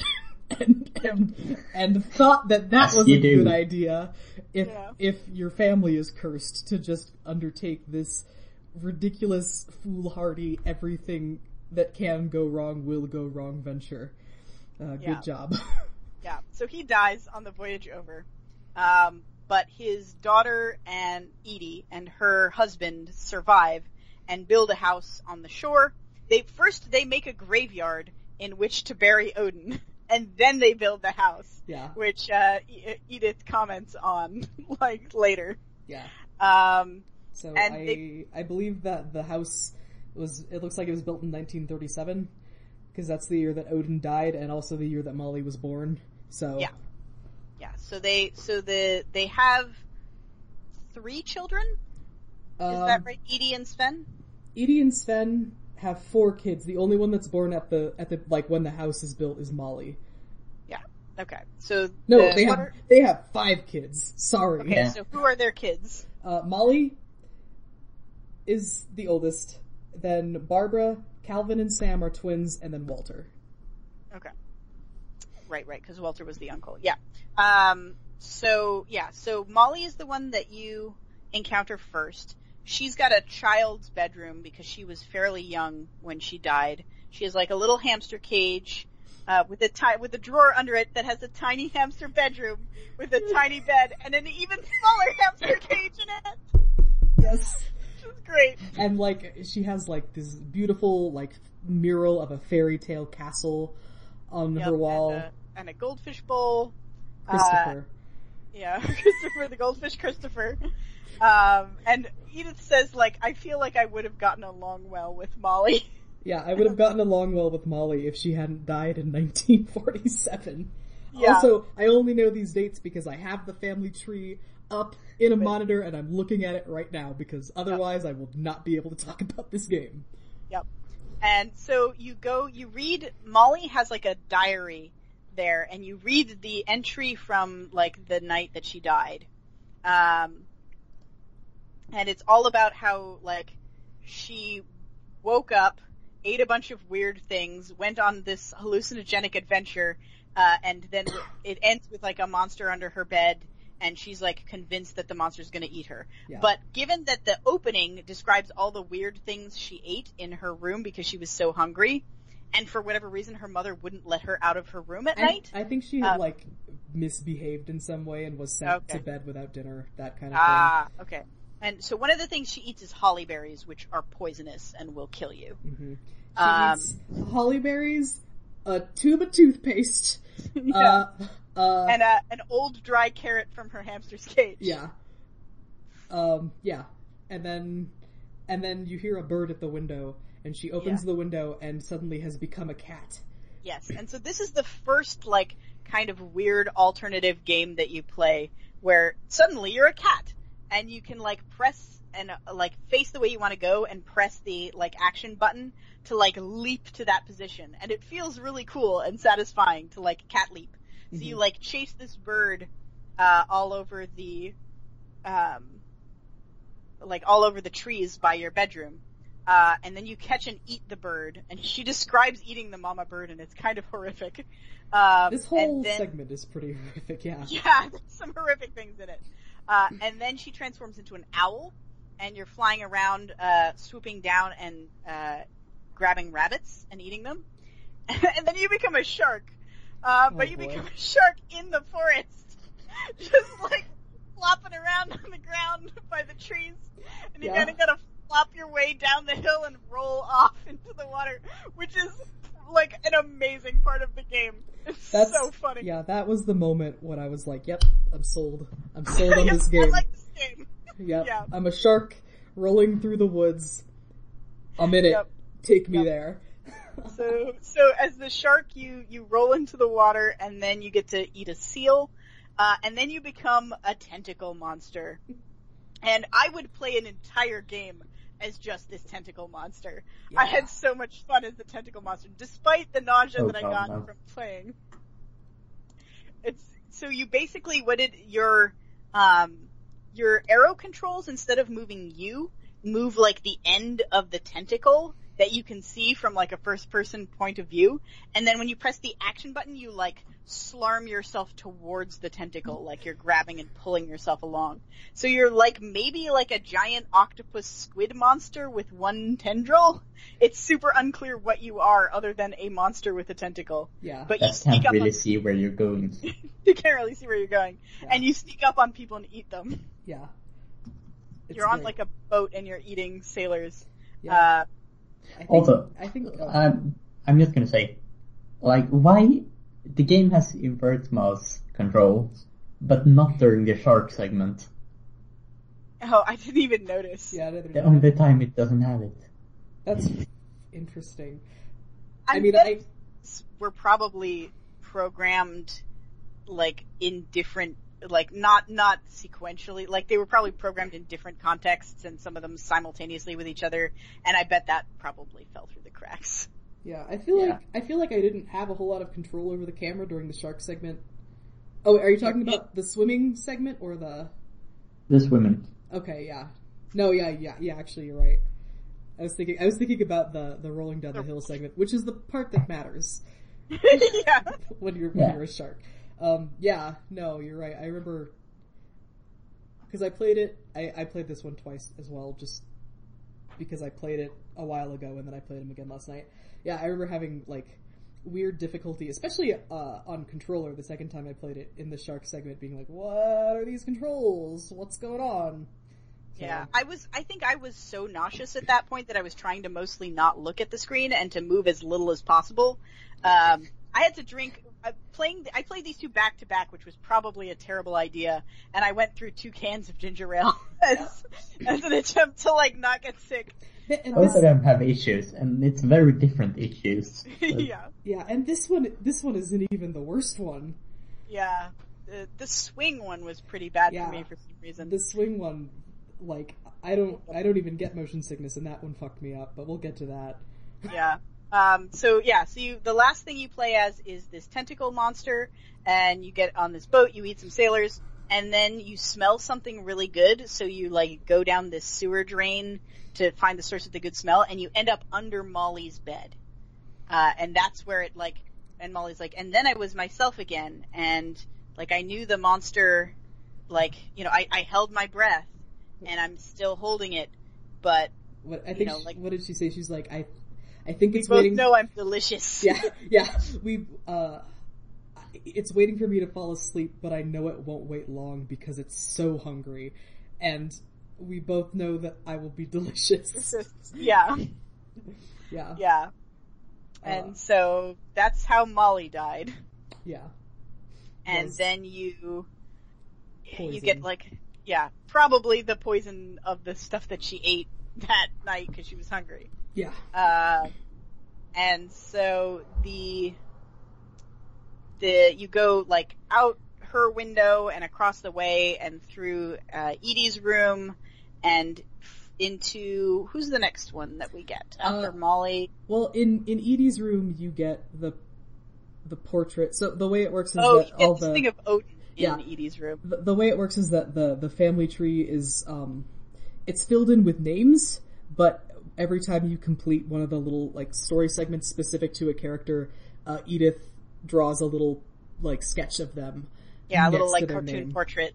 Yeah, them. so so the next one you get is Odin, which is just like one of those little um viewfinder things. yeah, those like little old picture. Viewmaster. clicker Is that what they're called? Yeah. Viewmaster? Yeah. I don't know. I those red so. things where you click it and it like rotates the little disc. yeah. Um, and it's just a, it's just a story of like Odin's foolhardy journey and how he died on the ocean. Yeah, that so that that It's like four frames. It's very short. yeah. Um and then Then you get across into the twins' room. yeah.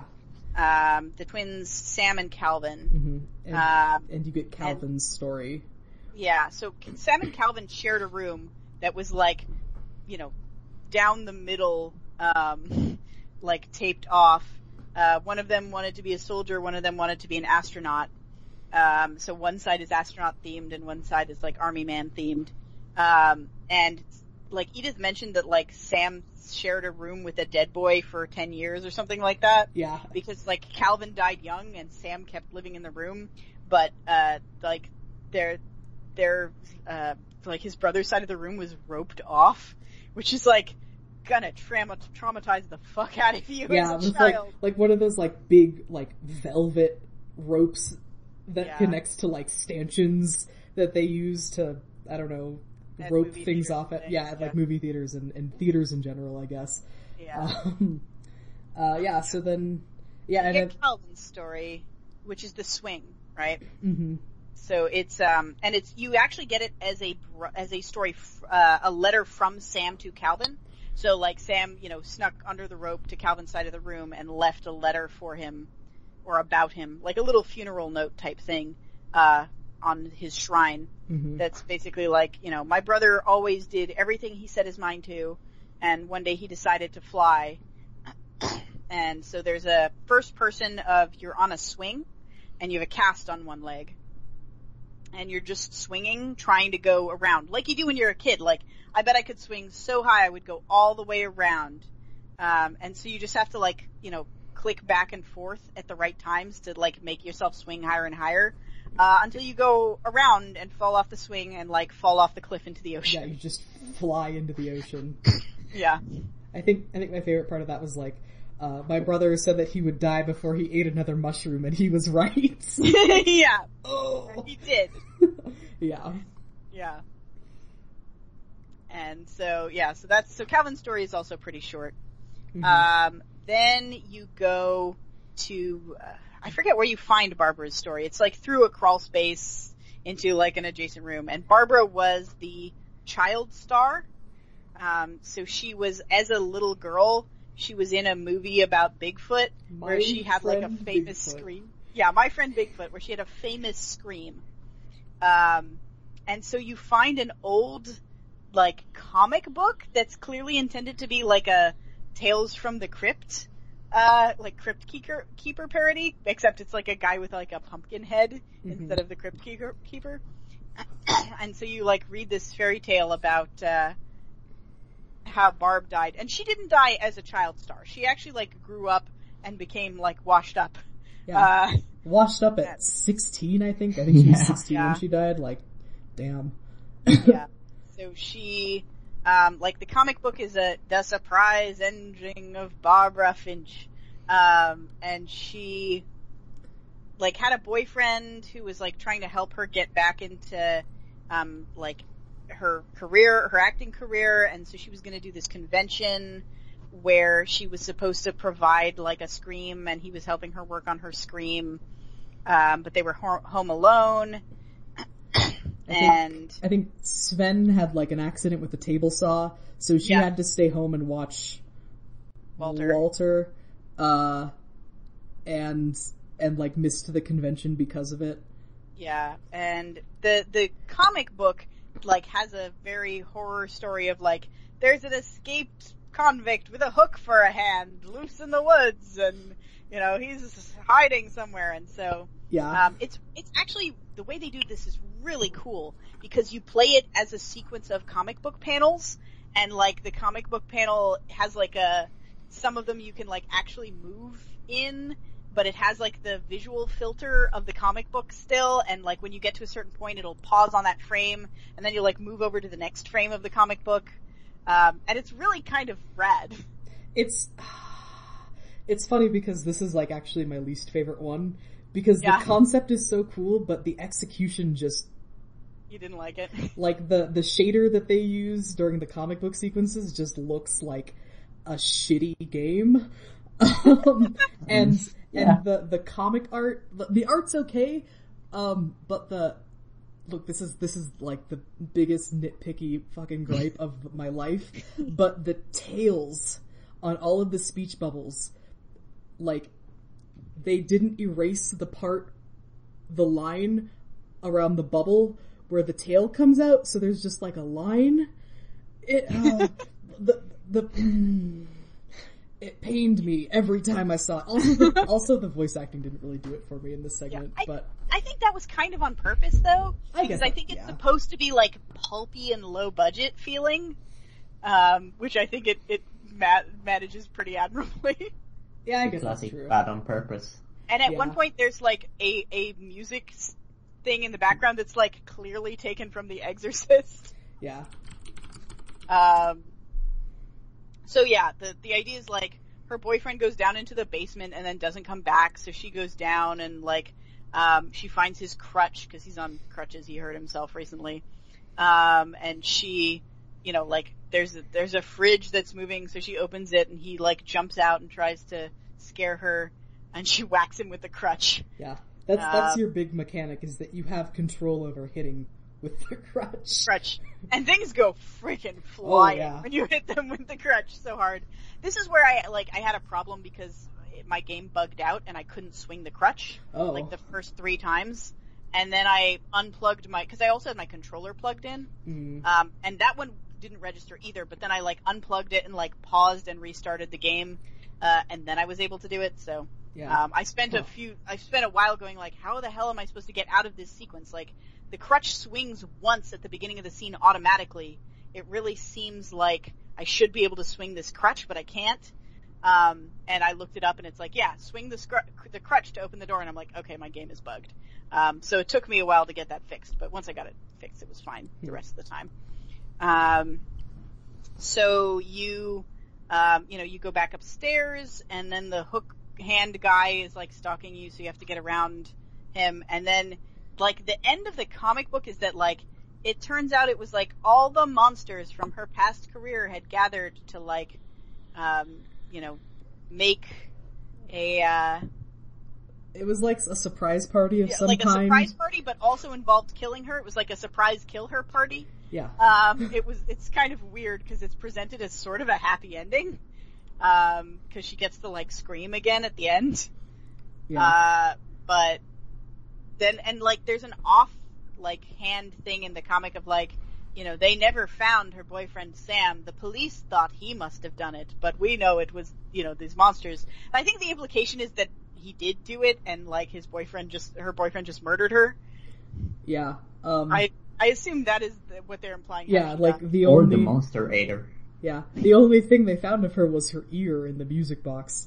Uh, Um, yeah, this is another one of those sort of. I mean, I guess Molly's death wasn't very ambiguous eh, because she it was it was clearly she poisoned herself, but this was like this one was was pretty ambiguous. Molly's was a little bit ambiguous too because like she never Molly herself never points to the things she ate as the reason for her death. Yeah. She like thinks of it as the monster coming to get her. hmm Should I feel bad for like assuming that she turned into a cat instead of hallucinating? Assuming that's what really happened. I was like, yeah, I she think turned that's into a cat. that's fair. I mean, uh, like Edith says as much. She's like, I don't know if like the individual like people who wrote these things believed these stories, but I bet Edie believed them. Yeah. Um, something like that. So yeah. um, Um, I guess it's a kind of you know believe what you will sort of thing. Yeah, and then the other thing is that like, uh, like we know theoretically that Milton like didn't officially ever die. He just disappeared and they never found him. Uh, like Barbara, they'd never mention her like disappearance except for Walter. Walter like specifically says like ever since Barbara's disappearance. Uh, so that's that's like the thing that I'm like that's. uh, Okay, so maybe yeah. So it's really ambiguous. We kind of don't know what happened to Barbara, but I, I just except maybe they found her ear. Yeah. Or maybe that I- was just part of the comic. yeah, un- unclear. I kind of think probably the boyfriend did it, Yeah, so do 'Cause- I. Occam's razor. Yeah. But Exactly. um, they, I mean, it, it is, you know, it is left ambiguous. So if you want to interpret it differently, if you want to interpret it as Monster Party, then it can be Monster Party. yep. Um, I don't know. I think the, regardless of execution, I do think the like playing the comic book as like a you know alternative sequence of it was was pretty cool. Um, all right, so you get out of Barbara's story. Uh, the next one is Walter's story. So you find you get down into the like basement because oh, and this is kind of a cool thing. So, um, when you're exploring the house the first time, you find this music box, and the music box features in the comic. And it's like, oh yeah, there's a key to the basement there hidden if you turn it far enough in one direction. Um, and so when you come back, you now have access to, like, you can get the music box, which you saw previously. Uh, so in the comic, you've seen the music box previously. When you get the music box key, now you can go into the basement, which you've seen in the comic Yeah. previously. So you have an idea of how the basement looks, quote unquote, as interpreted through the lens of the comic.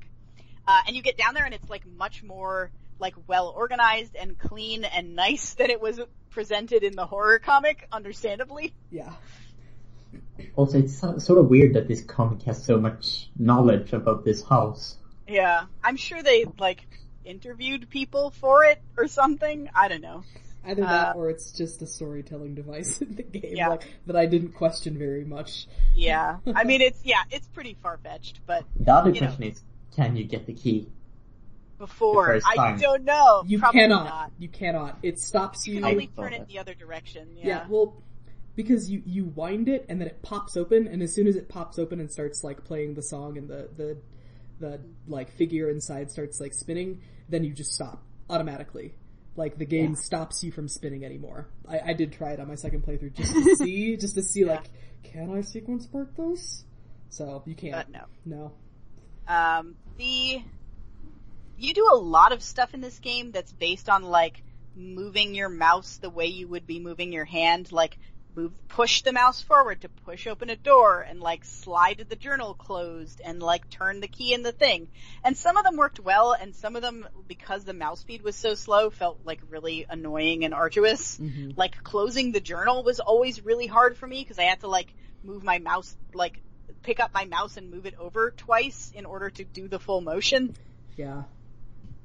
Um, so that was a little tedious, but like it's a cute idea. I just think like the execution on that is always also not always a hundred percent. Yeah, it, it was a little nicer with uh with uh controller, which is how I played it the second time. Um, Yeah, Also, that- on controller, the action button is one of the triggers, which we I, I know we're fans of because it's like grabbing onto a thing with the trigger. So, Yeah, that makes sense. mhm. Um, okay, so you get so you go to the basement, uh, and the basement has a passage uh, into a bunker. Mhm. Uh, apparently, there was like a survival bunker uh, there, and it's the Walter, the uncle, lived there, and just like survived on canned peaches and like food, and like did not leave this bunker. Apparently, even when like Edith was there, like he was living there a long time. yeah, he She He she just never until- knew her uncle was living in the basement. until 2005. Yeah, like I guess uh, the implication is that Barbara's death slash disappearance slash whatever happened to her um, fucked him up so bad that he just went and lived in this bunker for Yeah, he's like, 30 "Oh." years. Yeah, it's like there's a monster outside. I can't go back out there. Um, so I'm just gonna live in this bunker forever. And most of what you do in that sequence is open cans of peaches. Mhm. Like use the can opener to open peaches over and over. Yep. Um, and then eventually you like break out, um, not back into the house, but like through a brick wall in the basement. Um, and you go out into It's like like, a, the open world. And he's like, all I wanted was just like one day of not monotonous routine. That's like, I would have, you know, I didn't care if I only had like a year to live or a month to live or even just a day. I just wanted not the routine anymore. And then he gets hit by a train. yeah, the, um, the the hole you open up opens up into the side of like a railway tunnel, Mm-hmm. and he like he talks about like there being like a monster. And in in his segment, like the the whole Oh, the like bunker, the whole bunker vibrates, and that's like a train going by, and he just never knew it. Uh, and then he gets hit by the train. Yeah, Yeah. Is, And the train Kinda tracks sad. goes straight into the ocean. yeah, you find out later when you, when you approach it not in the flashback but in like present day as Edith, the train tracks go right into the ocean. they. So like, was there a train previously? Or, I, I noticed that, and it looks like if you look past where it, like past and to the right, uh, you can see more train tracks. So I'm assuming that there was just like a, like the train tracks, like fell into the ocean and they just Yeah, never the- repaired them. there was a fall off edge of the cliff. Yeah, I kind of thought that might be the case.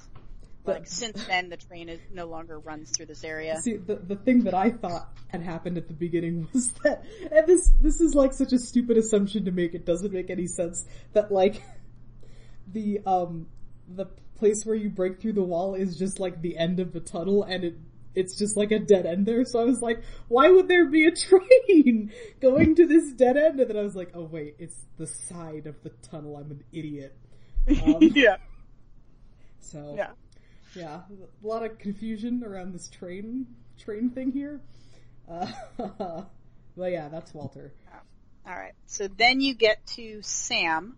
Um, so Sam was the uh, older of the two twins, the, of Sam and Calvin, um, and he joined the Marines as soon as he could because he like wanted to get the fuck away from the house, as you might expect. Um, given you know living with his dead brother for so long. Yeah, and Sam And- Sam is uh, Edith's grandfather. Yeah, uh, and the father of the like next generation because there was a next generation. Yeah, Um, so he's the father of three children, um, two boys and uh, Edith's mother. hmm Dawn, And- Gus, and Gregory. Yeah, and so his story is also told from a super interesting perspective, which is behind a camera lens.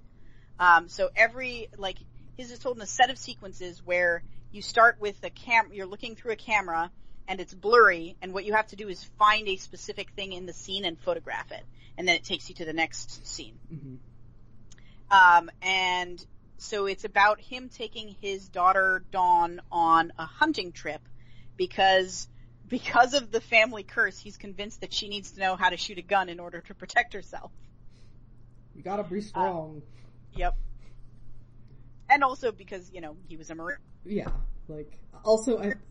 Um, presumably. My favorite thing about Sam's bedroom, by the way, is that if you look at his bed, he has a convenient bedside axe that's just like, there's like brackets in the frame of the bed, and there's just like a, a, a, fucking hatchet just like sitting there.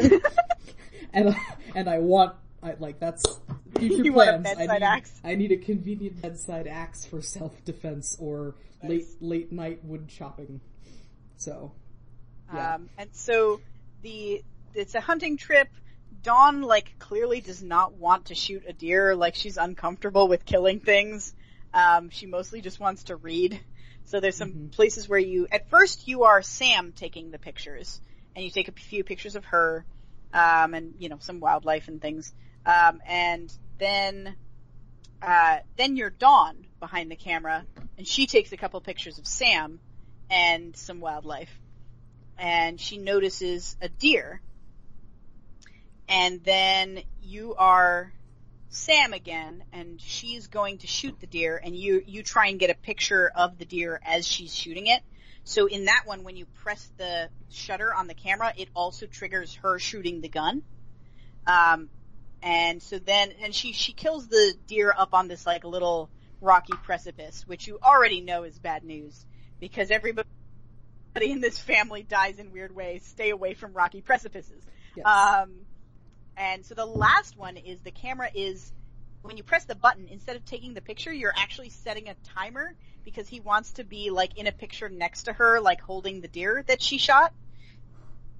Um, which is kind of cool because you press the button and then it gives you back control of the the character, but in the third per or in, in like second person. So the camera is still clear. yeah, it took me a second to get um, to understand what was going on for sure.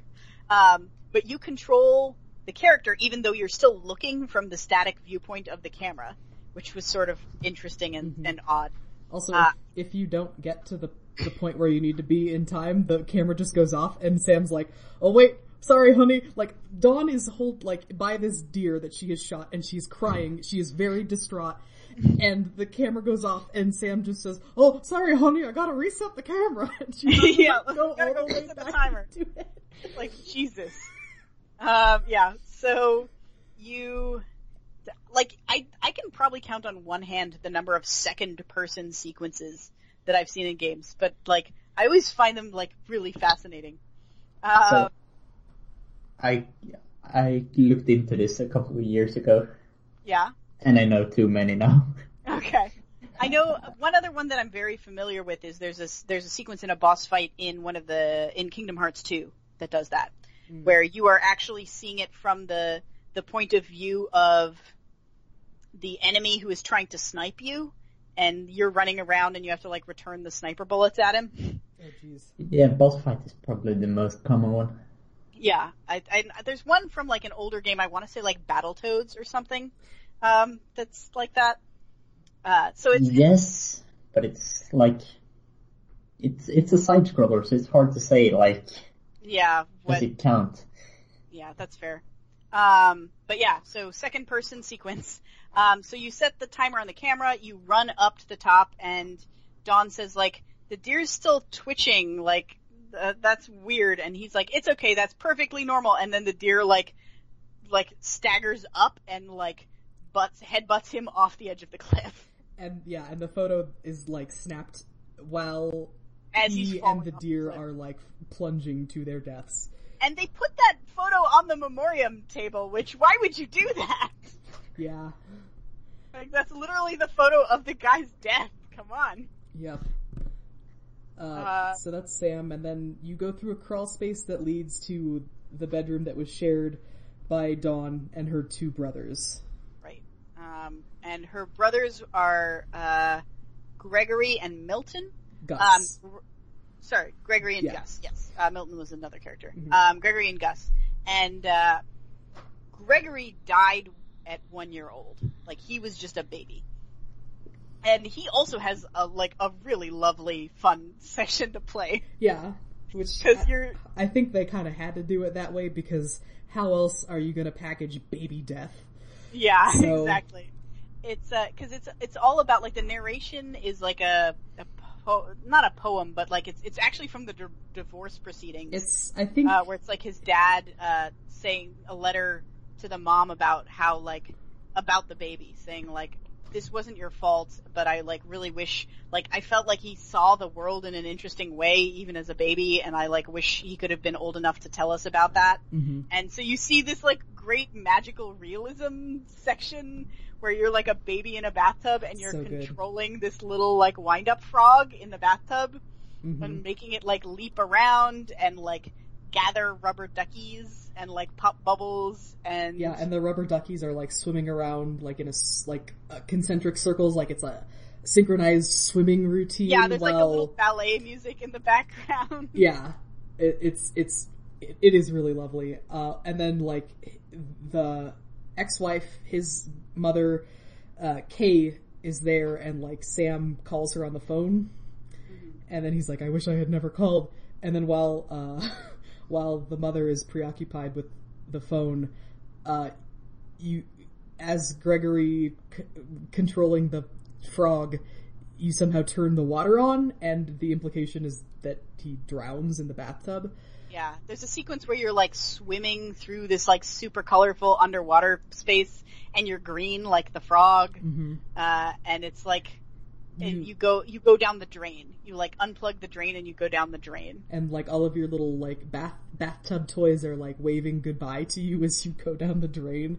It's Yeah. it's so macabre and so whimsical. Like it's Yeah, it's really I think this one is one of my favorites. It's really Yeah. good. It's well done. Yeah. Um, and yeah, it's disturbing, but actually, um, we'll get to my. I think my favorite is actually one of the later ones, but we'll get to it. Yeah. Um, We probably have the same favorite. Yeah. Uh, so,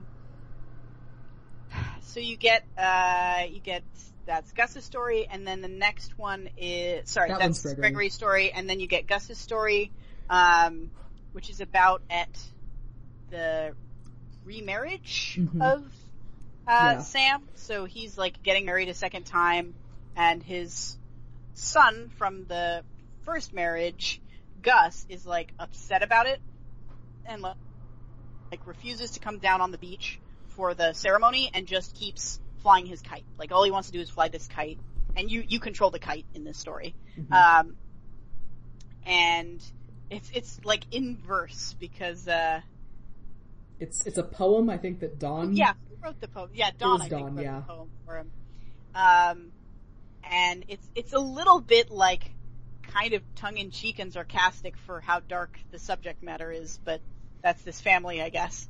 Um, and it's just you know about him flying the kite and they all went, uh, like it started to rain a little bit, so they all went into the, the tent for the rest of the reception, except for Gus. Gus kept flying the kite, and then I, I assume he was hit by lightning. Yeah, I don't know. I don't know if it was lightning or if if there was just like Some if it of was a windstorm. Yeah, but he Yeah. died somehow. Um, Yeah, some debris knocked into him, or like he got struck by lightning. Something bad happened with I him mean- out there. yeah, In the vision, he gets hit by the tent. yeah, Yeah, the tent like blows up and around it. But in the in the poem or in the the story that they mentioned that like they didn't know anything had happened to him until much later, like after the party was over, and they went out and they found his body. So like I, it can't have been the tent that they were all in was destroyed because then like they would have noticed, yeah. presumably. Either So- that or, or the tent like did blow away and they took cover in the house and nobody thought to nobody like thought to look for Gus until later. But either yeah, either way, something. As as usual, it's a little ambiguous, mm-hmm. but you know, it's a kind of take what you want sort of thing.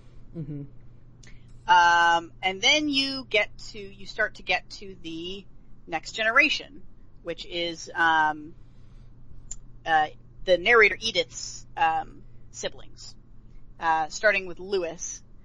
And, uh, yeah, Lewis is probably my favorite. Yeah, Um, so Lewis was kind of, uh, he was Like- a stoner. He was a stoner. You you do actually first go through Dawn's bedroom. You don't actually get Dawn's memoriam segment, um, but you get uh, you find out that she like went off to India for a while to like build houses as part of a charity thing, and that's where she met her husband. Um, so the the three kids are biracial, and And, so you and you find out that, uh, or do you find out later that that her husband uh, like died in some kind of natural disaster? I don't remember that. Do we find that out? Yeah, there's so there's like I know we see his grave at some point. Yeah, there's the class. They never like spell it out. It's only in like uh, environmental stuff. Um, but there's the classroom where uh, like Dawn uh, was a teacher, Yeah. so she homeschooled, I guess, um, Edith Lewis and Milton. Um, Yeah. And then in in the classroom, like by her desk, there's a little like memorial. There's like a Bible and some incense uh, and a photo of Sanjay, I think. And then also there's like a newspaper clipping that says it was like a landslide or or something, and he was killed in that. Uh, he was like a first responder, I think. Ah, Um, yeah, that makes sense. yeah. So, so that's Yeah. it, I. So- It, it felt a little weird to me that she never like specifically commented on her father's death, but I Yeah. it it sort of makes sense because it's like he married into the family. He wasn't like a Finch, I guess. Yeah. Uh, Um, yeah, she does comment on how her brother Lewis was like really proud of being half Indian, um, and that that was like an important part. His heritage was important to him, and um, in part because like it seemed more interesting to him than like his the rest of his life. Um, so he was kind of a stoner. Uh, he has like a kind of a cool groovy pad that's like in a sort of a boat up Yeah. on that's like perched up on top of the house precariously. Oh no, you go through Oh, you um, can go through Milton's Milton's room first. Yeah. Um, When when he was ten years old, Edie gave him a castle. yeah. So he's got like this weird little uh, like atrium type thing on top of the house, uh, and you go in and there's a uh, like his his easels, like his artwork and stuff, because he was a painter. And there's a little flip book about like how he got a magic paintbrush and used it to like draw a tunnel and then went into the tunnel and stayed there. And he's the one who disappeared, hmm so we don't know what happened to him. Yeah. Also, I refuse to believe that that drawings of that caliber were made by a ten year old. Maybe I'm just maybe I'm just bitter, but uh, Yeah. also super jealous of just the supplies that his family got him when he was ten Yeah, years it's a old. real nice little like art art atelier Yeah. up there. But also, he, he's clearly magic. He drew a painting and disappeared into it. And then Yeah. and that same painting that you see in his little flip book is uh it's it's just in his room, which is which is a cool little like mystery thing, I Yeah, guess. maybe he did disappear into the painting. Yeah. Like, who knows? Um, and I mean, the flip book is presumably something he himself drew, like animated, drew. So and it's about him disappearing into this painting, Mhm. and then he disappeared. So who knows? Also, man, fuck you. No kid can animate that good on Yeah, paper. no, on paper, no less. It's a really good animation. Yeah. it's very cute. Um, also, I don't, I mean, maybe worth noting, but as you're crawling through these, um, secret passages, uh, you see little drawings and paintings that Milton has drawn on the walls of the passages, and Edith sort of comments like, I guess, I guess Milton got here before me, yeah. which it probably contributes to why Dawn sealed up all the rooms after he disappeared. Yeah. So, Yeah. So there's that. So, and then you get to Lewis, which is the like weird houseboat also perched up on the roof. yeah, he's got like a hookah, he's got a bunch of blacklight posters, uh, like he's got video games and uh, a computer, two monitors, which would have been, well, I don't know, I guess this would have been like late 2000s, so that's not super uncommon, I guess. Yeah. But yeah, Lewis had a pretty sick pad, but Yeah, uh, He was uh, the the implication he had some kind of substance abuse problem. Alcohol is the implication, although could be drugs. Yeah, you Uh, see, like, like he's got a huge poster that says legalize marijuana, and you see a pipe at some point. So there's one. You see like a six pack of beer. There's another one. You see a couple of pill bottles, which um, could be could be illicit, could not. Um, but but what what she says is that Lewis like blamed himself for Milton's death, kind of holed himself up in his room, um, and like increasingly was reticent to leave. Um, Yeah, after yeah after he graduated, uh, basically he just kind of hung around until their mom got him a job at the cannery. Yeah, salmon cannery, which there's like tins of salmon all over the kitchen, and uh, she mentions like we were we got sick of salmon very quickly. hmm And the the text for his uh, sequence is a letter from his psychiatrist after after he after his passing that Yeah. was written to like his mom.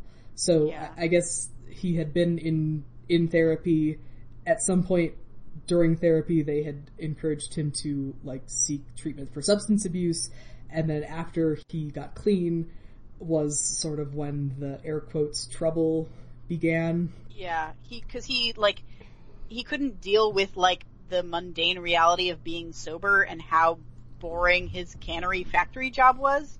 Uh, so he like retreated into himself and his imagination, and this is probably my favorite like is- play sequence in the game this is my because favorite, yeah. with your This mouse is not my hand, favorite. no, with your mouse hand, you are just getting chopping the heads off fish. Like you're grabbing a fish, you're taking it over to the like auto guillotine, and then you're once it's headless, you're like throwing it down a conveyor belt, and it's this super repetitive motion that you have to keep doing with your right hand the entire time. Mm-hmm. And then with your left hand, you play this like fantasy sequence where you're going through like it starts as like a really simple black and white labyrinth and it gets more and more elaborate as Lewis retreats further and further into these delusions. Yeah, like it, it starts like I, I I thought of it as a video game because they they did say Yeah. that he played a lot of games, so I figured that's a Yeah. safe assumption.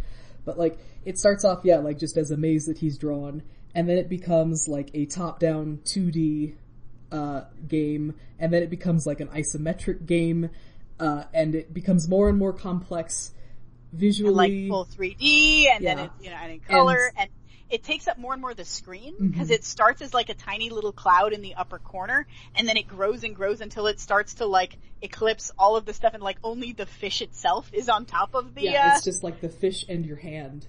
yeah. And just, um, and then he, it it talks about how he sort of comes to the conclusion that, um, he knows that it's all in his imagination, and yet, why can't the creations of his mind be as valid as the real world? Um, and he sees his sort of dream self as being more valid than his actual physical self. Because in his dream, he, like, becomes the mayor of a town because he realizes, well, this is my own creation, so I can just do anything. So he becomes the mayor, and then he just sets off in a boat. on a voyage. yeah. yeah. And, and, like, Then, creates like towns. saves a kingdom and Yeah. yeah. And like he's just like founding cities the entire way. Um and then You have a it- choice between like a few little stories like do you save like a queen or a prince? And do you, um, Do you have a harp like- or an electric sitar? yeah, God damn it. yeah. The sitar's And, uh, cool. I, I took the harp, but I did. I one think the electric sitar. Yeah. Um, and then, and then at some point, uh, it, it, it puts you into like a first person and you're going to, as Lewis, yeah, you're the going, game, the game advances from isometric to first person. yeah, and you're going to like be crowned, uh, king of all the lands of wonder. Yeah, And and, the- part of the path up to the the throne room is through the canning factory. Like you Mhm. actually see your body from an outside perspective, and he's doing the motions of chopping the fish, even though the conveyor belts aren't running, and like there are no fish. Yeah, they, And they, it's, like, they say at one point great. that like one day Lewis forgot to come home from the cannery, even though like his mother came and was pleading with him, but at that point he was just so like lost in his own mind that he Yeah. was completely unaware of anything. So yeah, that part was uh, cool. you, you, up, it's cool. like you would think that they would do something other than just be like, well, he's here and he he apparently is not in any mental state fit to leave, so let's just leave him. Like, Yeah. ah. So he's just there after hours, like sitting in front of his machine doing the same motion over and over. But you walk past him, like you don't go back and re-inhabit your body. You just walk past that body and through the next door, and you're in like this golden throne room, and it's all beautiful again. Uh, and you approach the dais.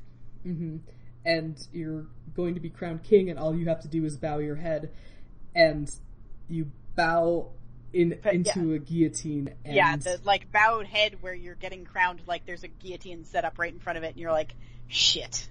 Because Yeah. that's basically how you've been beheading these salmon. Is like there's a little automatic guillotine Mhm. on your left that like just keeps going and keeps like beheading the fish as you hold it under. hmm Uh, I was really worried in the beginning that you were going to end up like chopping your hand off as part of this, yeah, so but did I. no. uh, Apparently, he kills himself by doing this. Yeah, he Um, just uh, yeah puts his head yeah. in there, Yeah. and that's the end of it. Yeah. And that's the that's the funeral that like uh the main character that that Edith was coming from apparently at the beginning of this. So Was it? You know. I thought I thought Nah, it it was. can't uh, be, right? I thought it was. it's her brother's funeral and No, that's I thought it. I thought it was her mom's funeral. really? I Yeah. thought it was her brother's funeral. No, Okay, because maybe- I think her brother No, was they, dead. they have they have a conversation with her mom and her grandmother about it being only them left. Yeah, it, it's so the next sequence is like you see the deaths of Edie and of Dawn, um, Yeah. and it starts with a sequence where Well, before just- that you like go outside and you I think this is actually before Lewis and Milton even, but you like go outside and you um you wander around the family graveyard Yeah, and you like see everybody's like- graves. that's way before. I think that's uh, that's That's before you go up on the see roof. Sam. And that's actually, um, yeah, you're right. That is before Sam. Um, and as part of that, actually, she mentions that she's pregnant. She's like, "Man, if I'd known that this trip through memory lane was going to re- require so much climbing, I wouldn't have done it when I was 22 weeks pregnant." Which is funny because like it's sort of implied um, that she's you know she has to be writing this journal for someone ostensibly because she is specifically writing it like as though she is explaining it to yeah. someone else.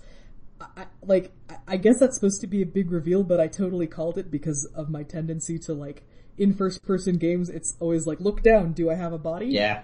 And I I looked down and I actually did like a double take. I was like, look down, look back up. Wait a minute, is that a baby bump? And it totally did- was. I didn't even notice. I looked down far enough to see the um, the like necklace she's wearing, uh, but I guess I was like kind of in shadow at the time, so I didn't really notice. Yeah. and- Yeah, I did uh, look down, ooh, that's a cool necklace. And then look down, ooh, that's cool shoes. Oh, is she pregnant? yeah. yeah. Um. Uh. So yeah, sorry. Um, so now, yeah, now that all that's left is the only two people left in the story are your mother and great grandmother. So your namesake Edie, um, who like treasures the house and wants to, you know, keep living with these stories and cares about them, mhm. and your mother who wants to get away from this place and the cur- the family curse and is convinced that it's like staying in this house that's resulted in everybody's death. Mm-hmm. And- Actually, okay. I think I figured out what happened. The the com- so the the scene plays out. You're sitting at the dinner table with your mother and your great grandmother, and your mother is trying to convince your great grandmother to get put into a home. Or she, she, she's not even trying to convince her, she just has decided that this is what's going to happen. Yeah. This is immediately after Lewis's funeral. So that's, that's where you see Lewis's funeral. Yeah, because you do see like a flyer on the the kitchen about Lewis's funeral, Yeah. right? Mhm. Yeah. So, um, so Dawn just says, you know what, actually we're leaving tonight. We're not waiting until tomorrow. We'll have the nursing home send a van to pick you up, Edie.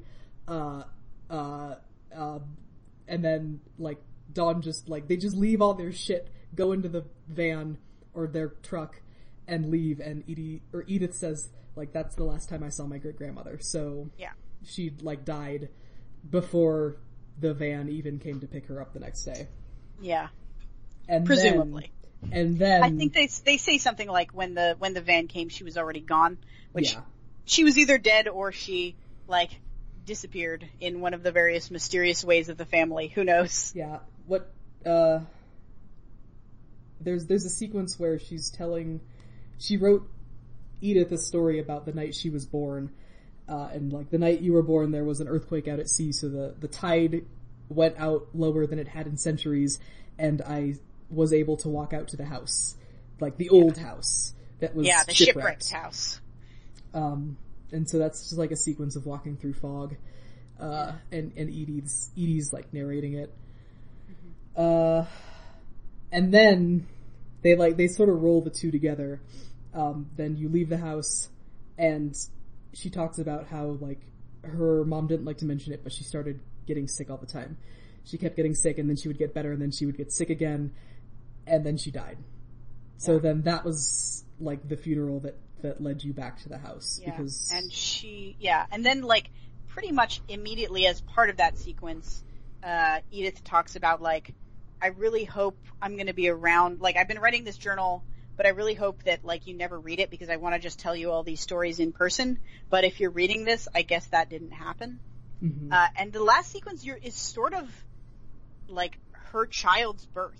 You're Yeah. kind of in like a purple tunnel walking towards a vaguely you're like even popular you're, opening. You're, you're floating down there, Yeah. so that is that is yeah that is definitely a birth. yeah, there's a sort of like somewhat stylized but heavily implied like birth. You know, you walk towards a white light, you you know exit into the real world, kind of thing. And that's that's the end of the game, isn't it? Yeah, you you see your son, and he has come to the house, uh, and he puts a bouquet of lilies and the um, the journal on your grave, which is now present in the graveyard because you're dead. Yeah. so Well, I mean, you in as much as the you, in as much as E- you, Edith, the narrator, like Yeah. we've had, we actually started as maybe this kid Yeah, on the boat do. in the beginning. So, Mhm.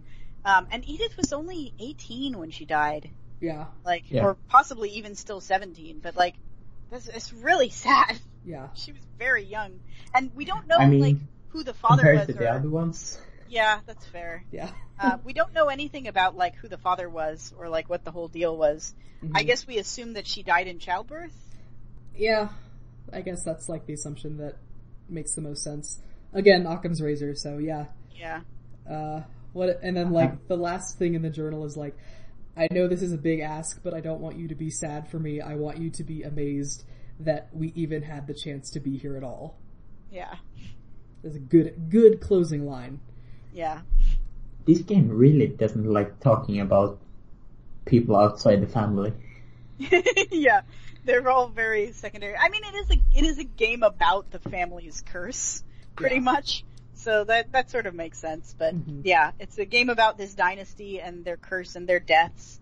But as she points out, like it's more kind of astonishing that any of like you know in all the universes that like any of them existed at all and like it's it's they're kind of the family's wonderful not tragic and Yeah. like And, please I mean, remember on, it that way on a more micro scale, it's amazing that any of them are here at all because, uh, out of five children that Edie had, only one of them survived long enough to to have, Have their children. own children. My god, the odds are not great. And, and of the three children that that person had, only one of them survived long enough to yeah. have children. And of those three, only one of them survived Yeah. long enough. Like, whoa! This Yeah. is, this is like, like bad Russian roulette odds. For Yeah. sure. Uh, Yeah. It's a cool game, and I really love the way they keep switching between like these different modalities, and there's like so many little mini games. Like, to bring it back to like Dear Esther, like there's so much more to do. Like everything is something to do. yeah. And even if it's just, you know, a little brief thing and there's not much in the way of controls and it's, it's still not what you would necessarily call a game. Um, the, actually the weirdly the gamiest one is maybe the one with the baby where you're like actually trying to aim the frog to land on certain things. Yeah. Um, but it still feels like way more dense and the story is much more concrete and like easy to follow and it like takes you on a journey with it. But it still has good sort of tone and melancholy and it's funny sometimes and sad sometimes and just I'm I'm being really like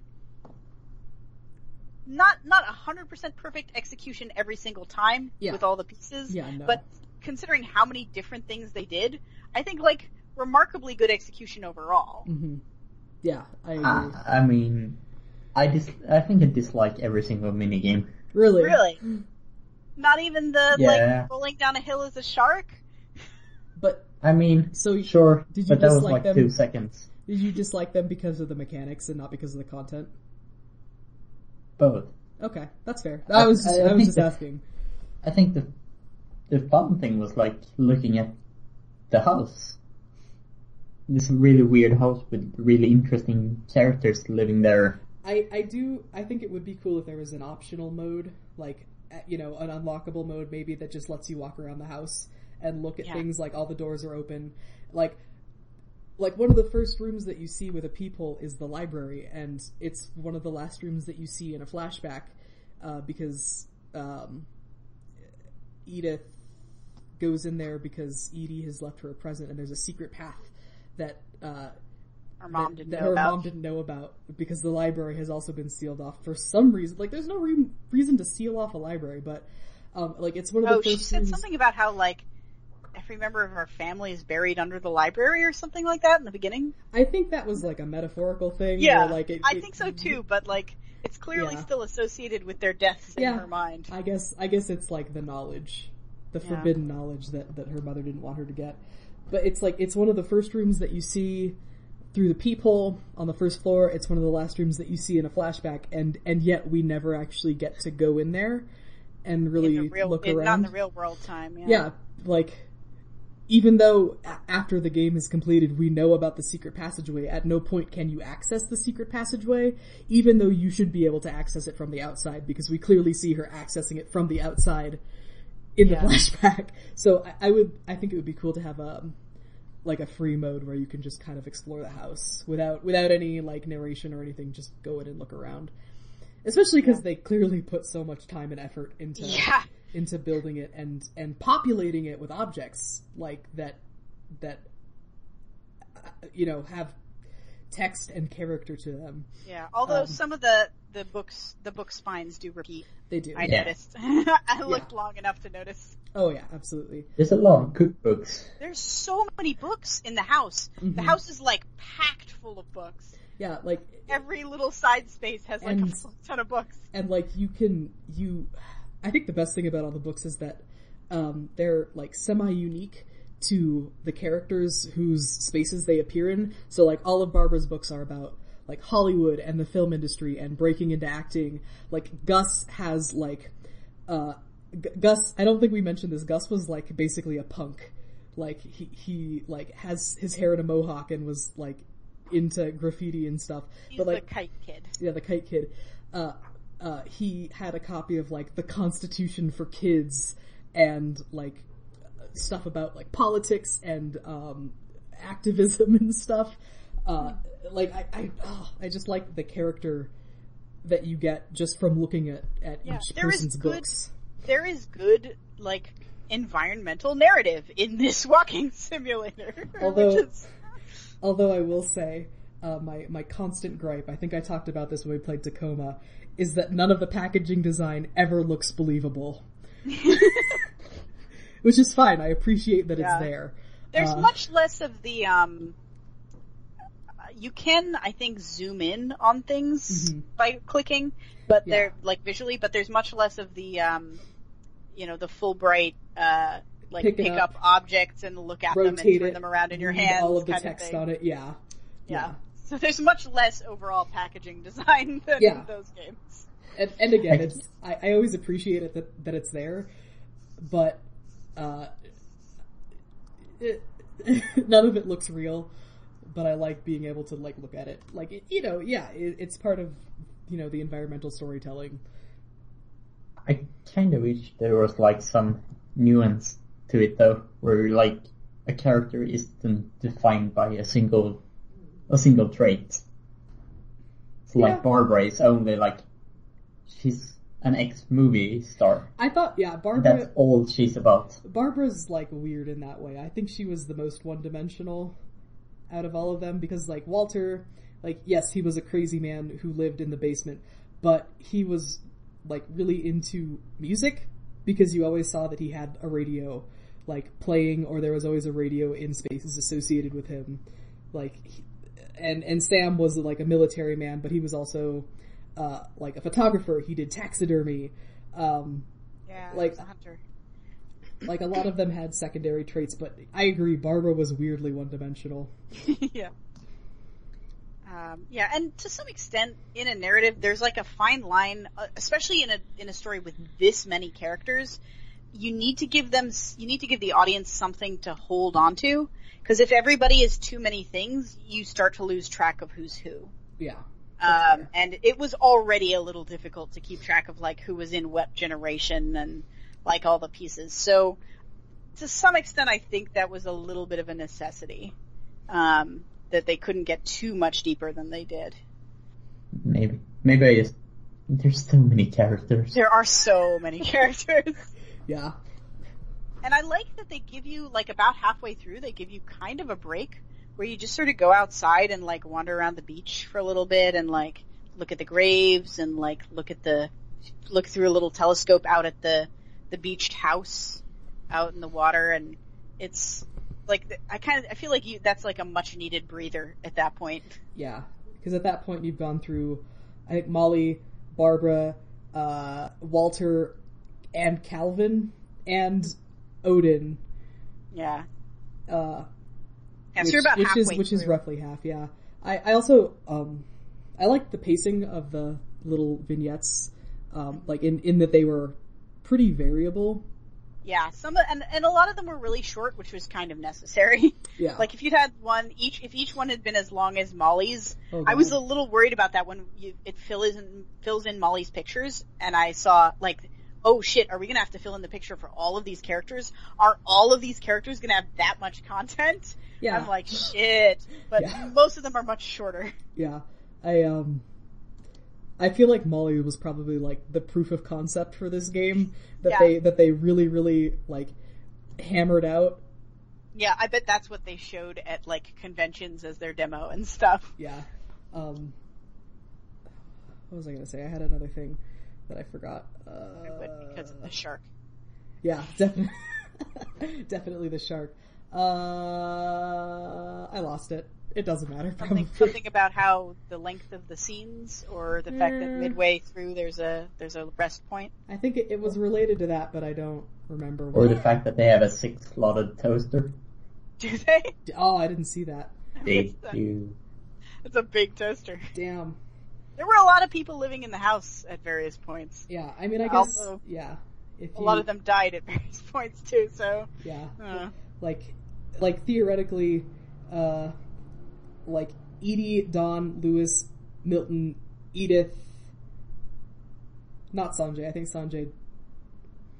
Uh, I don't think Sanjay. Yeah, no, because I think they came back to to Washington after Sanjay died.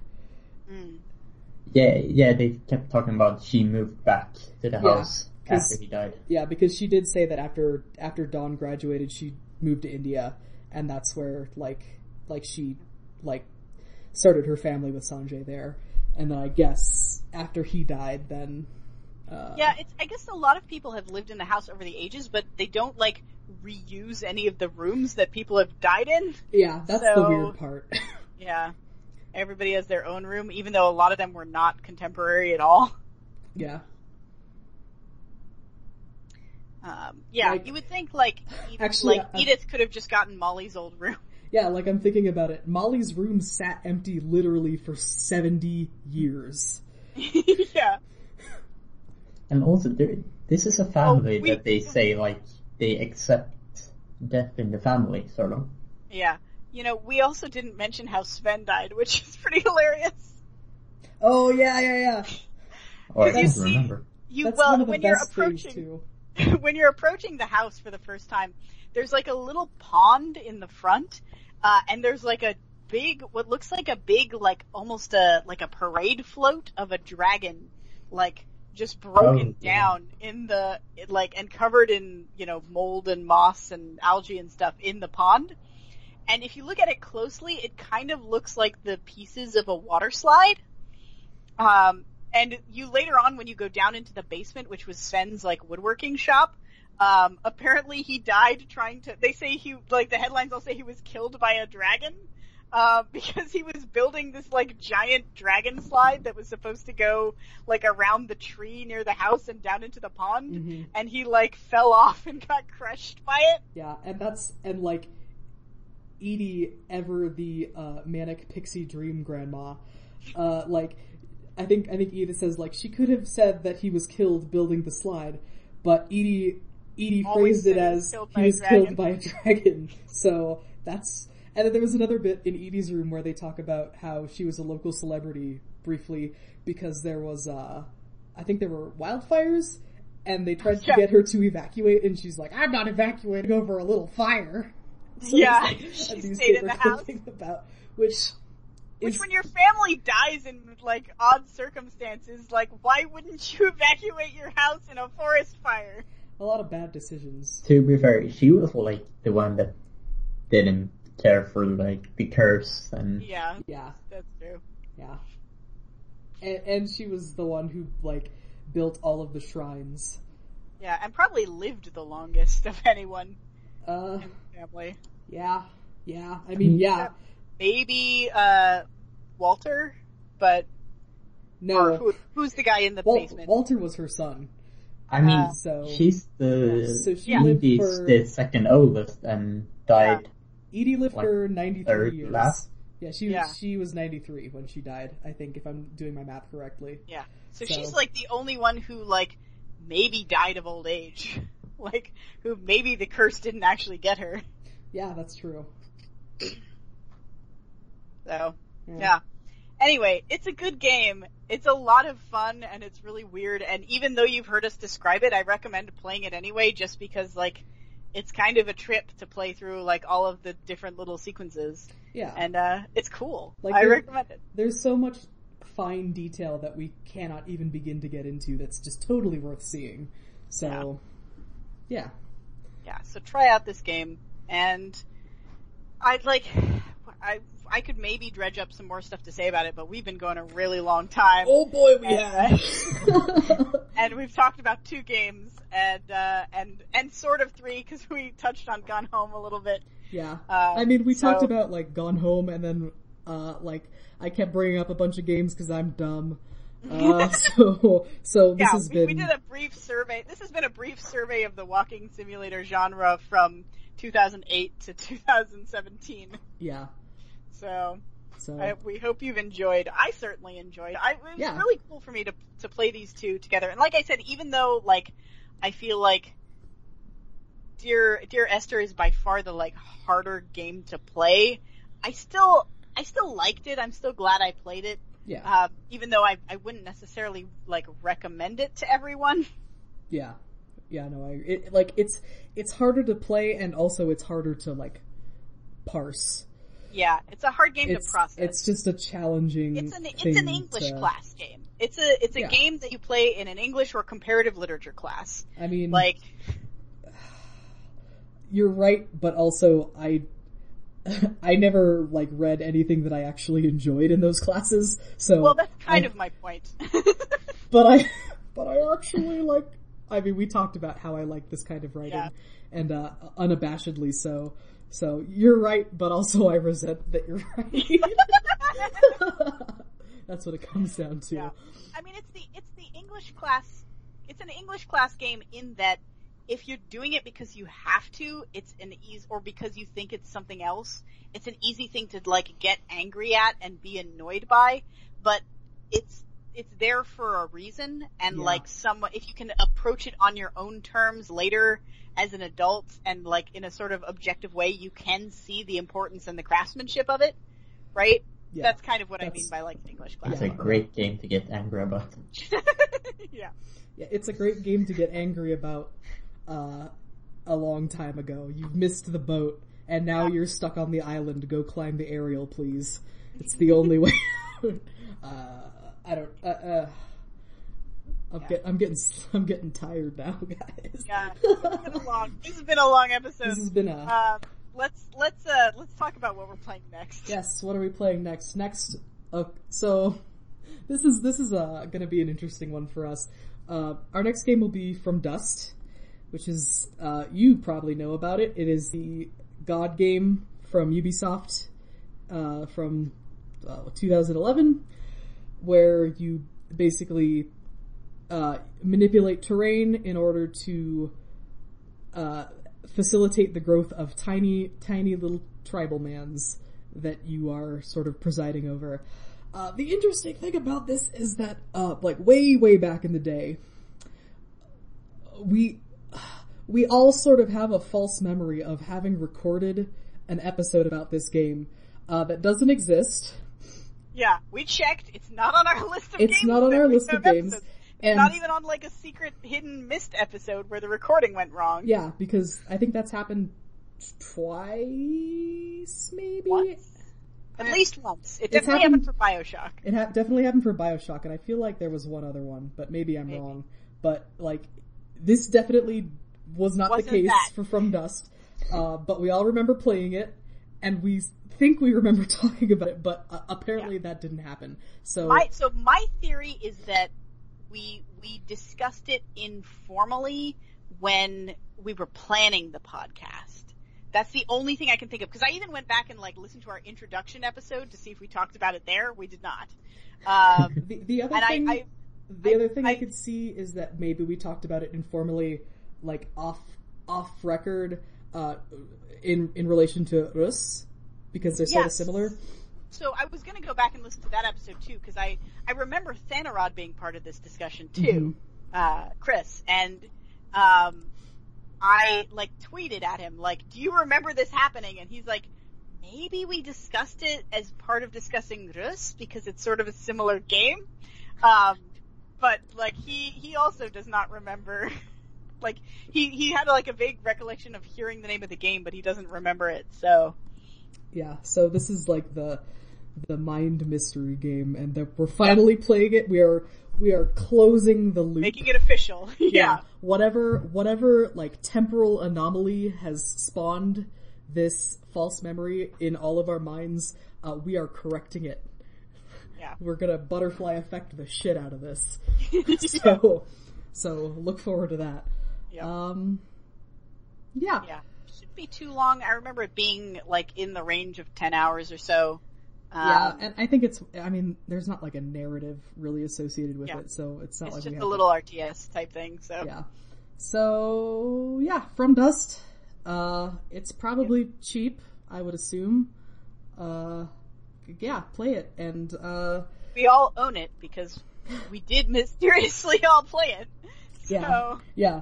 Um, so yeah, we'll be back in two weeks to talk about From Dust. If you would like to join us to talk about From Dust, uh, hit us up and if come you, be a if you also have a weird memory of having discussed it and don't know why, Yeah. maybe you are also meant to be part of this. Yeah, maybe like do you do you have a vague recollection of having been a guest on our podcast, uh, and yet there is no uh, existing episode that supports that that memory? Maybe Maybe you, this is the one. maybe we need your help to close this time loop. like please, for the sake of uh of continuity, Continuity of the universe. and and yeah, please help us right this wrong. Apparently, um, yeah, from Dust. That's what we're playing next uh, in two weeks. All right, Kelso, if Kelso. they want to be a guest on uh, on the podcast, how can they contact you? Uh, you can contact me personally on Twitter at at Kelso Time Bomb. Also, uh, if if you would rather, you can contact me um, also personally, but under the guise of uh, of not a personal account uh, at the Twitter for this podcast, which is at Feedback Force. Both of those will work. Um, you will get me both times, but one has a slight veil of mystery to it, if that's your thing. And also, or or more officialness to it, if you prefer. Yeah, that's true. Um, also, you have an art Twitter. also, I have an art Twitter. I'm ashamed of how little I've posted, so I'm not even gonna. I'm not even gonna say it. If you really want to seek it out, you can find it. But Okay, sounds good. yeah, Um, you can find me on Twitter uh, at Kyla underscore go. Uh, I also do a weekly Sunday morning stream uh, at 10 a.m. Pacific, uh, where I play old uh, games that like people have a strong nostalgic association with that I never got to play when they were new, and we kind of see how that holds up. Uh, we're currently in the middle of Super Metroid, um, but I'm not going to be playing next week because I'm going to be on a plane. Uh, but after that, I should be back and playing Super Metroid, which is, it turns out, a really rad game, you guys. you know, I Believe never it or not. played. I never played Super Metroid either. I should do that. At some, I Yeah, do that it's at actually- some point. it's actually, it's, it's pretty strong. It's holding up so far. It's one Um, of my favorite games. yeah, it's good. Um, Carl, how can people contact you? You can follow me on Twitter at Skug3. And that's it for the podcast. Yeah. Thank you. You got Yeah. this far. Yeah, yeah. Thank, thank you, thank you for sticking around. you know, we we gotta amount of rambling. we gotta do one of these long ones every so often, just to prove that we can do it. To prove that we got it in us. I mean, to be fair, our our last long one was fairly recent because the beginner's guide, I think, is like our second longest episode after Brothers. So It very well may be. Uh, that was a very long episode. We had a lot of opinions. About Actually, that that one is longer than this one. It's gonna shake out to be longer than this one for sure. But eh, that's fine. Still. Let's see. When was? thank you for for hanging out. Yeah. I guess the silver case was was almost two and a half hours too. We've been okay. We've been doing a lot of these long ones. You've been going long lately. Uh, hopefully our next one won't be so long. Yeah. Well, we'll we've already talked about it, so we want to have that Yeah. to say. Exactly. We're we're good. Uh, anyway, thank you for listening. Seriously, absolutely from the bottom of my heart. Uh, and we will see you in two weeks for the next episode. Farewell. Bye. Bye.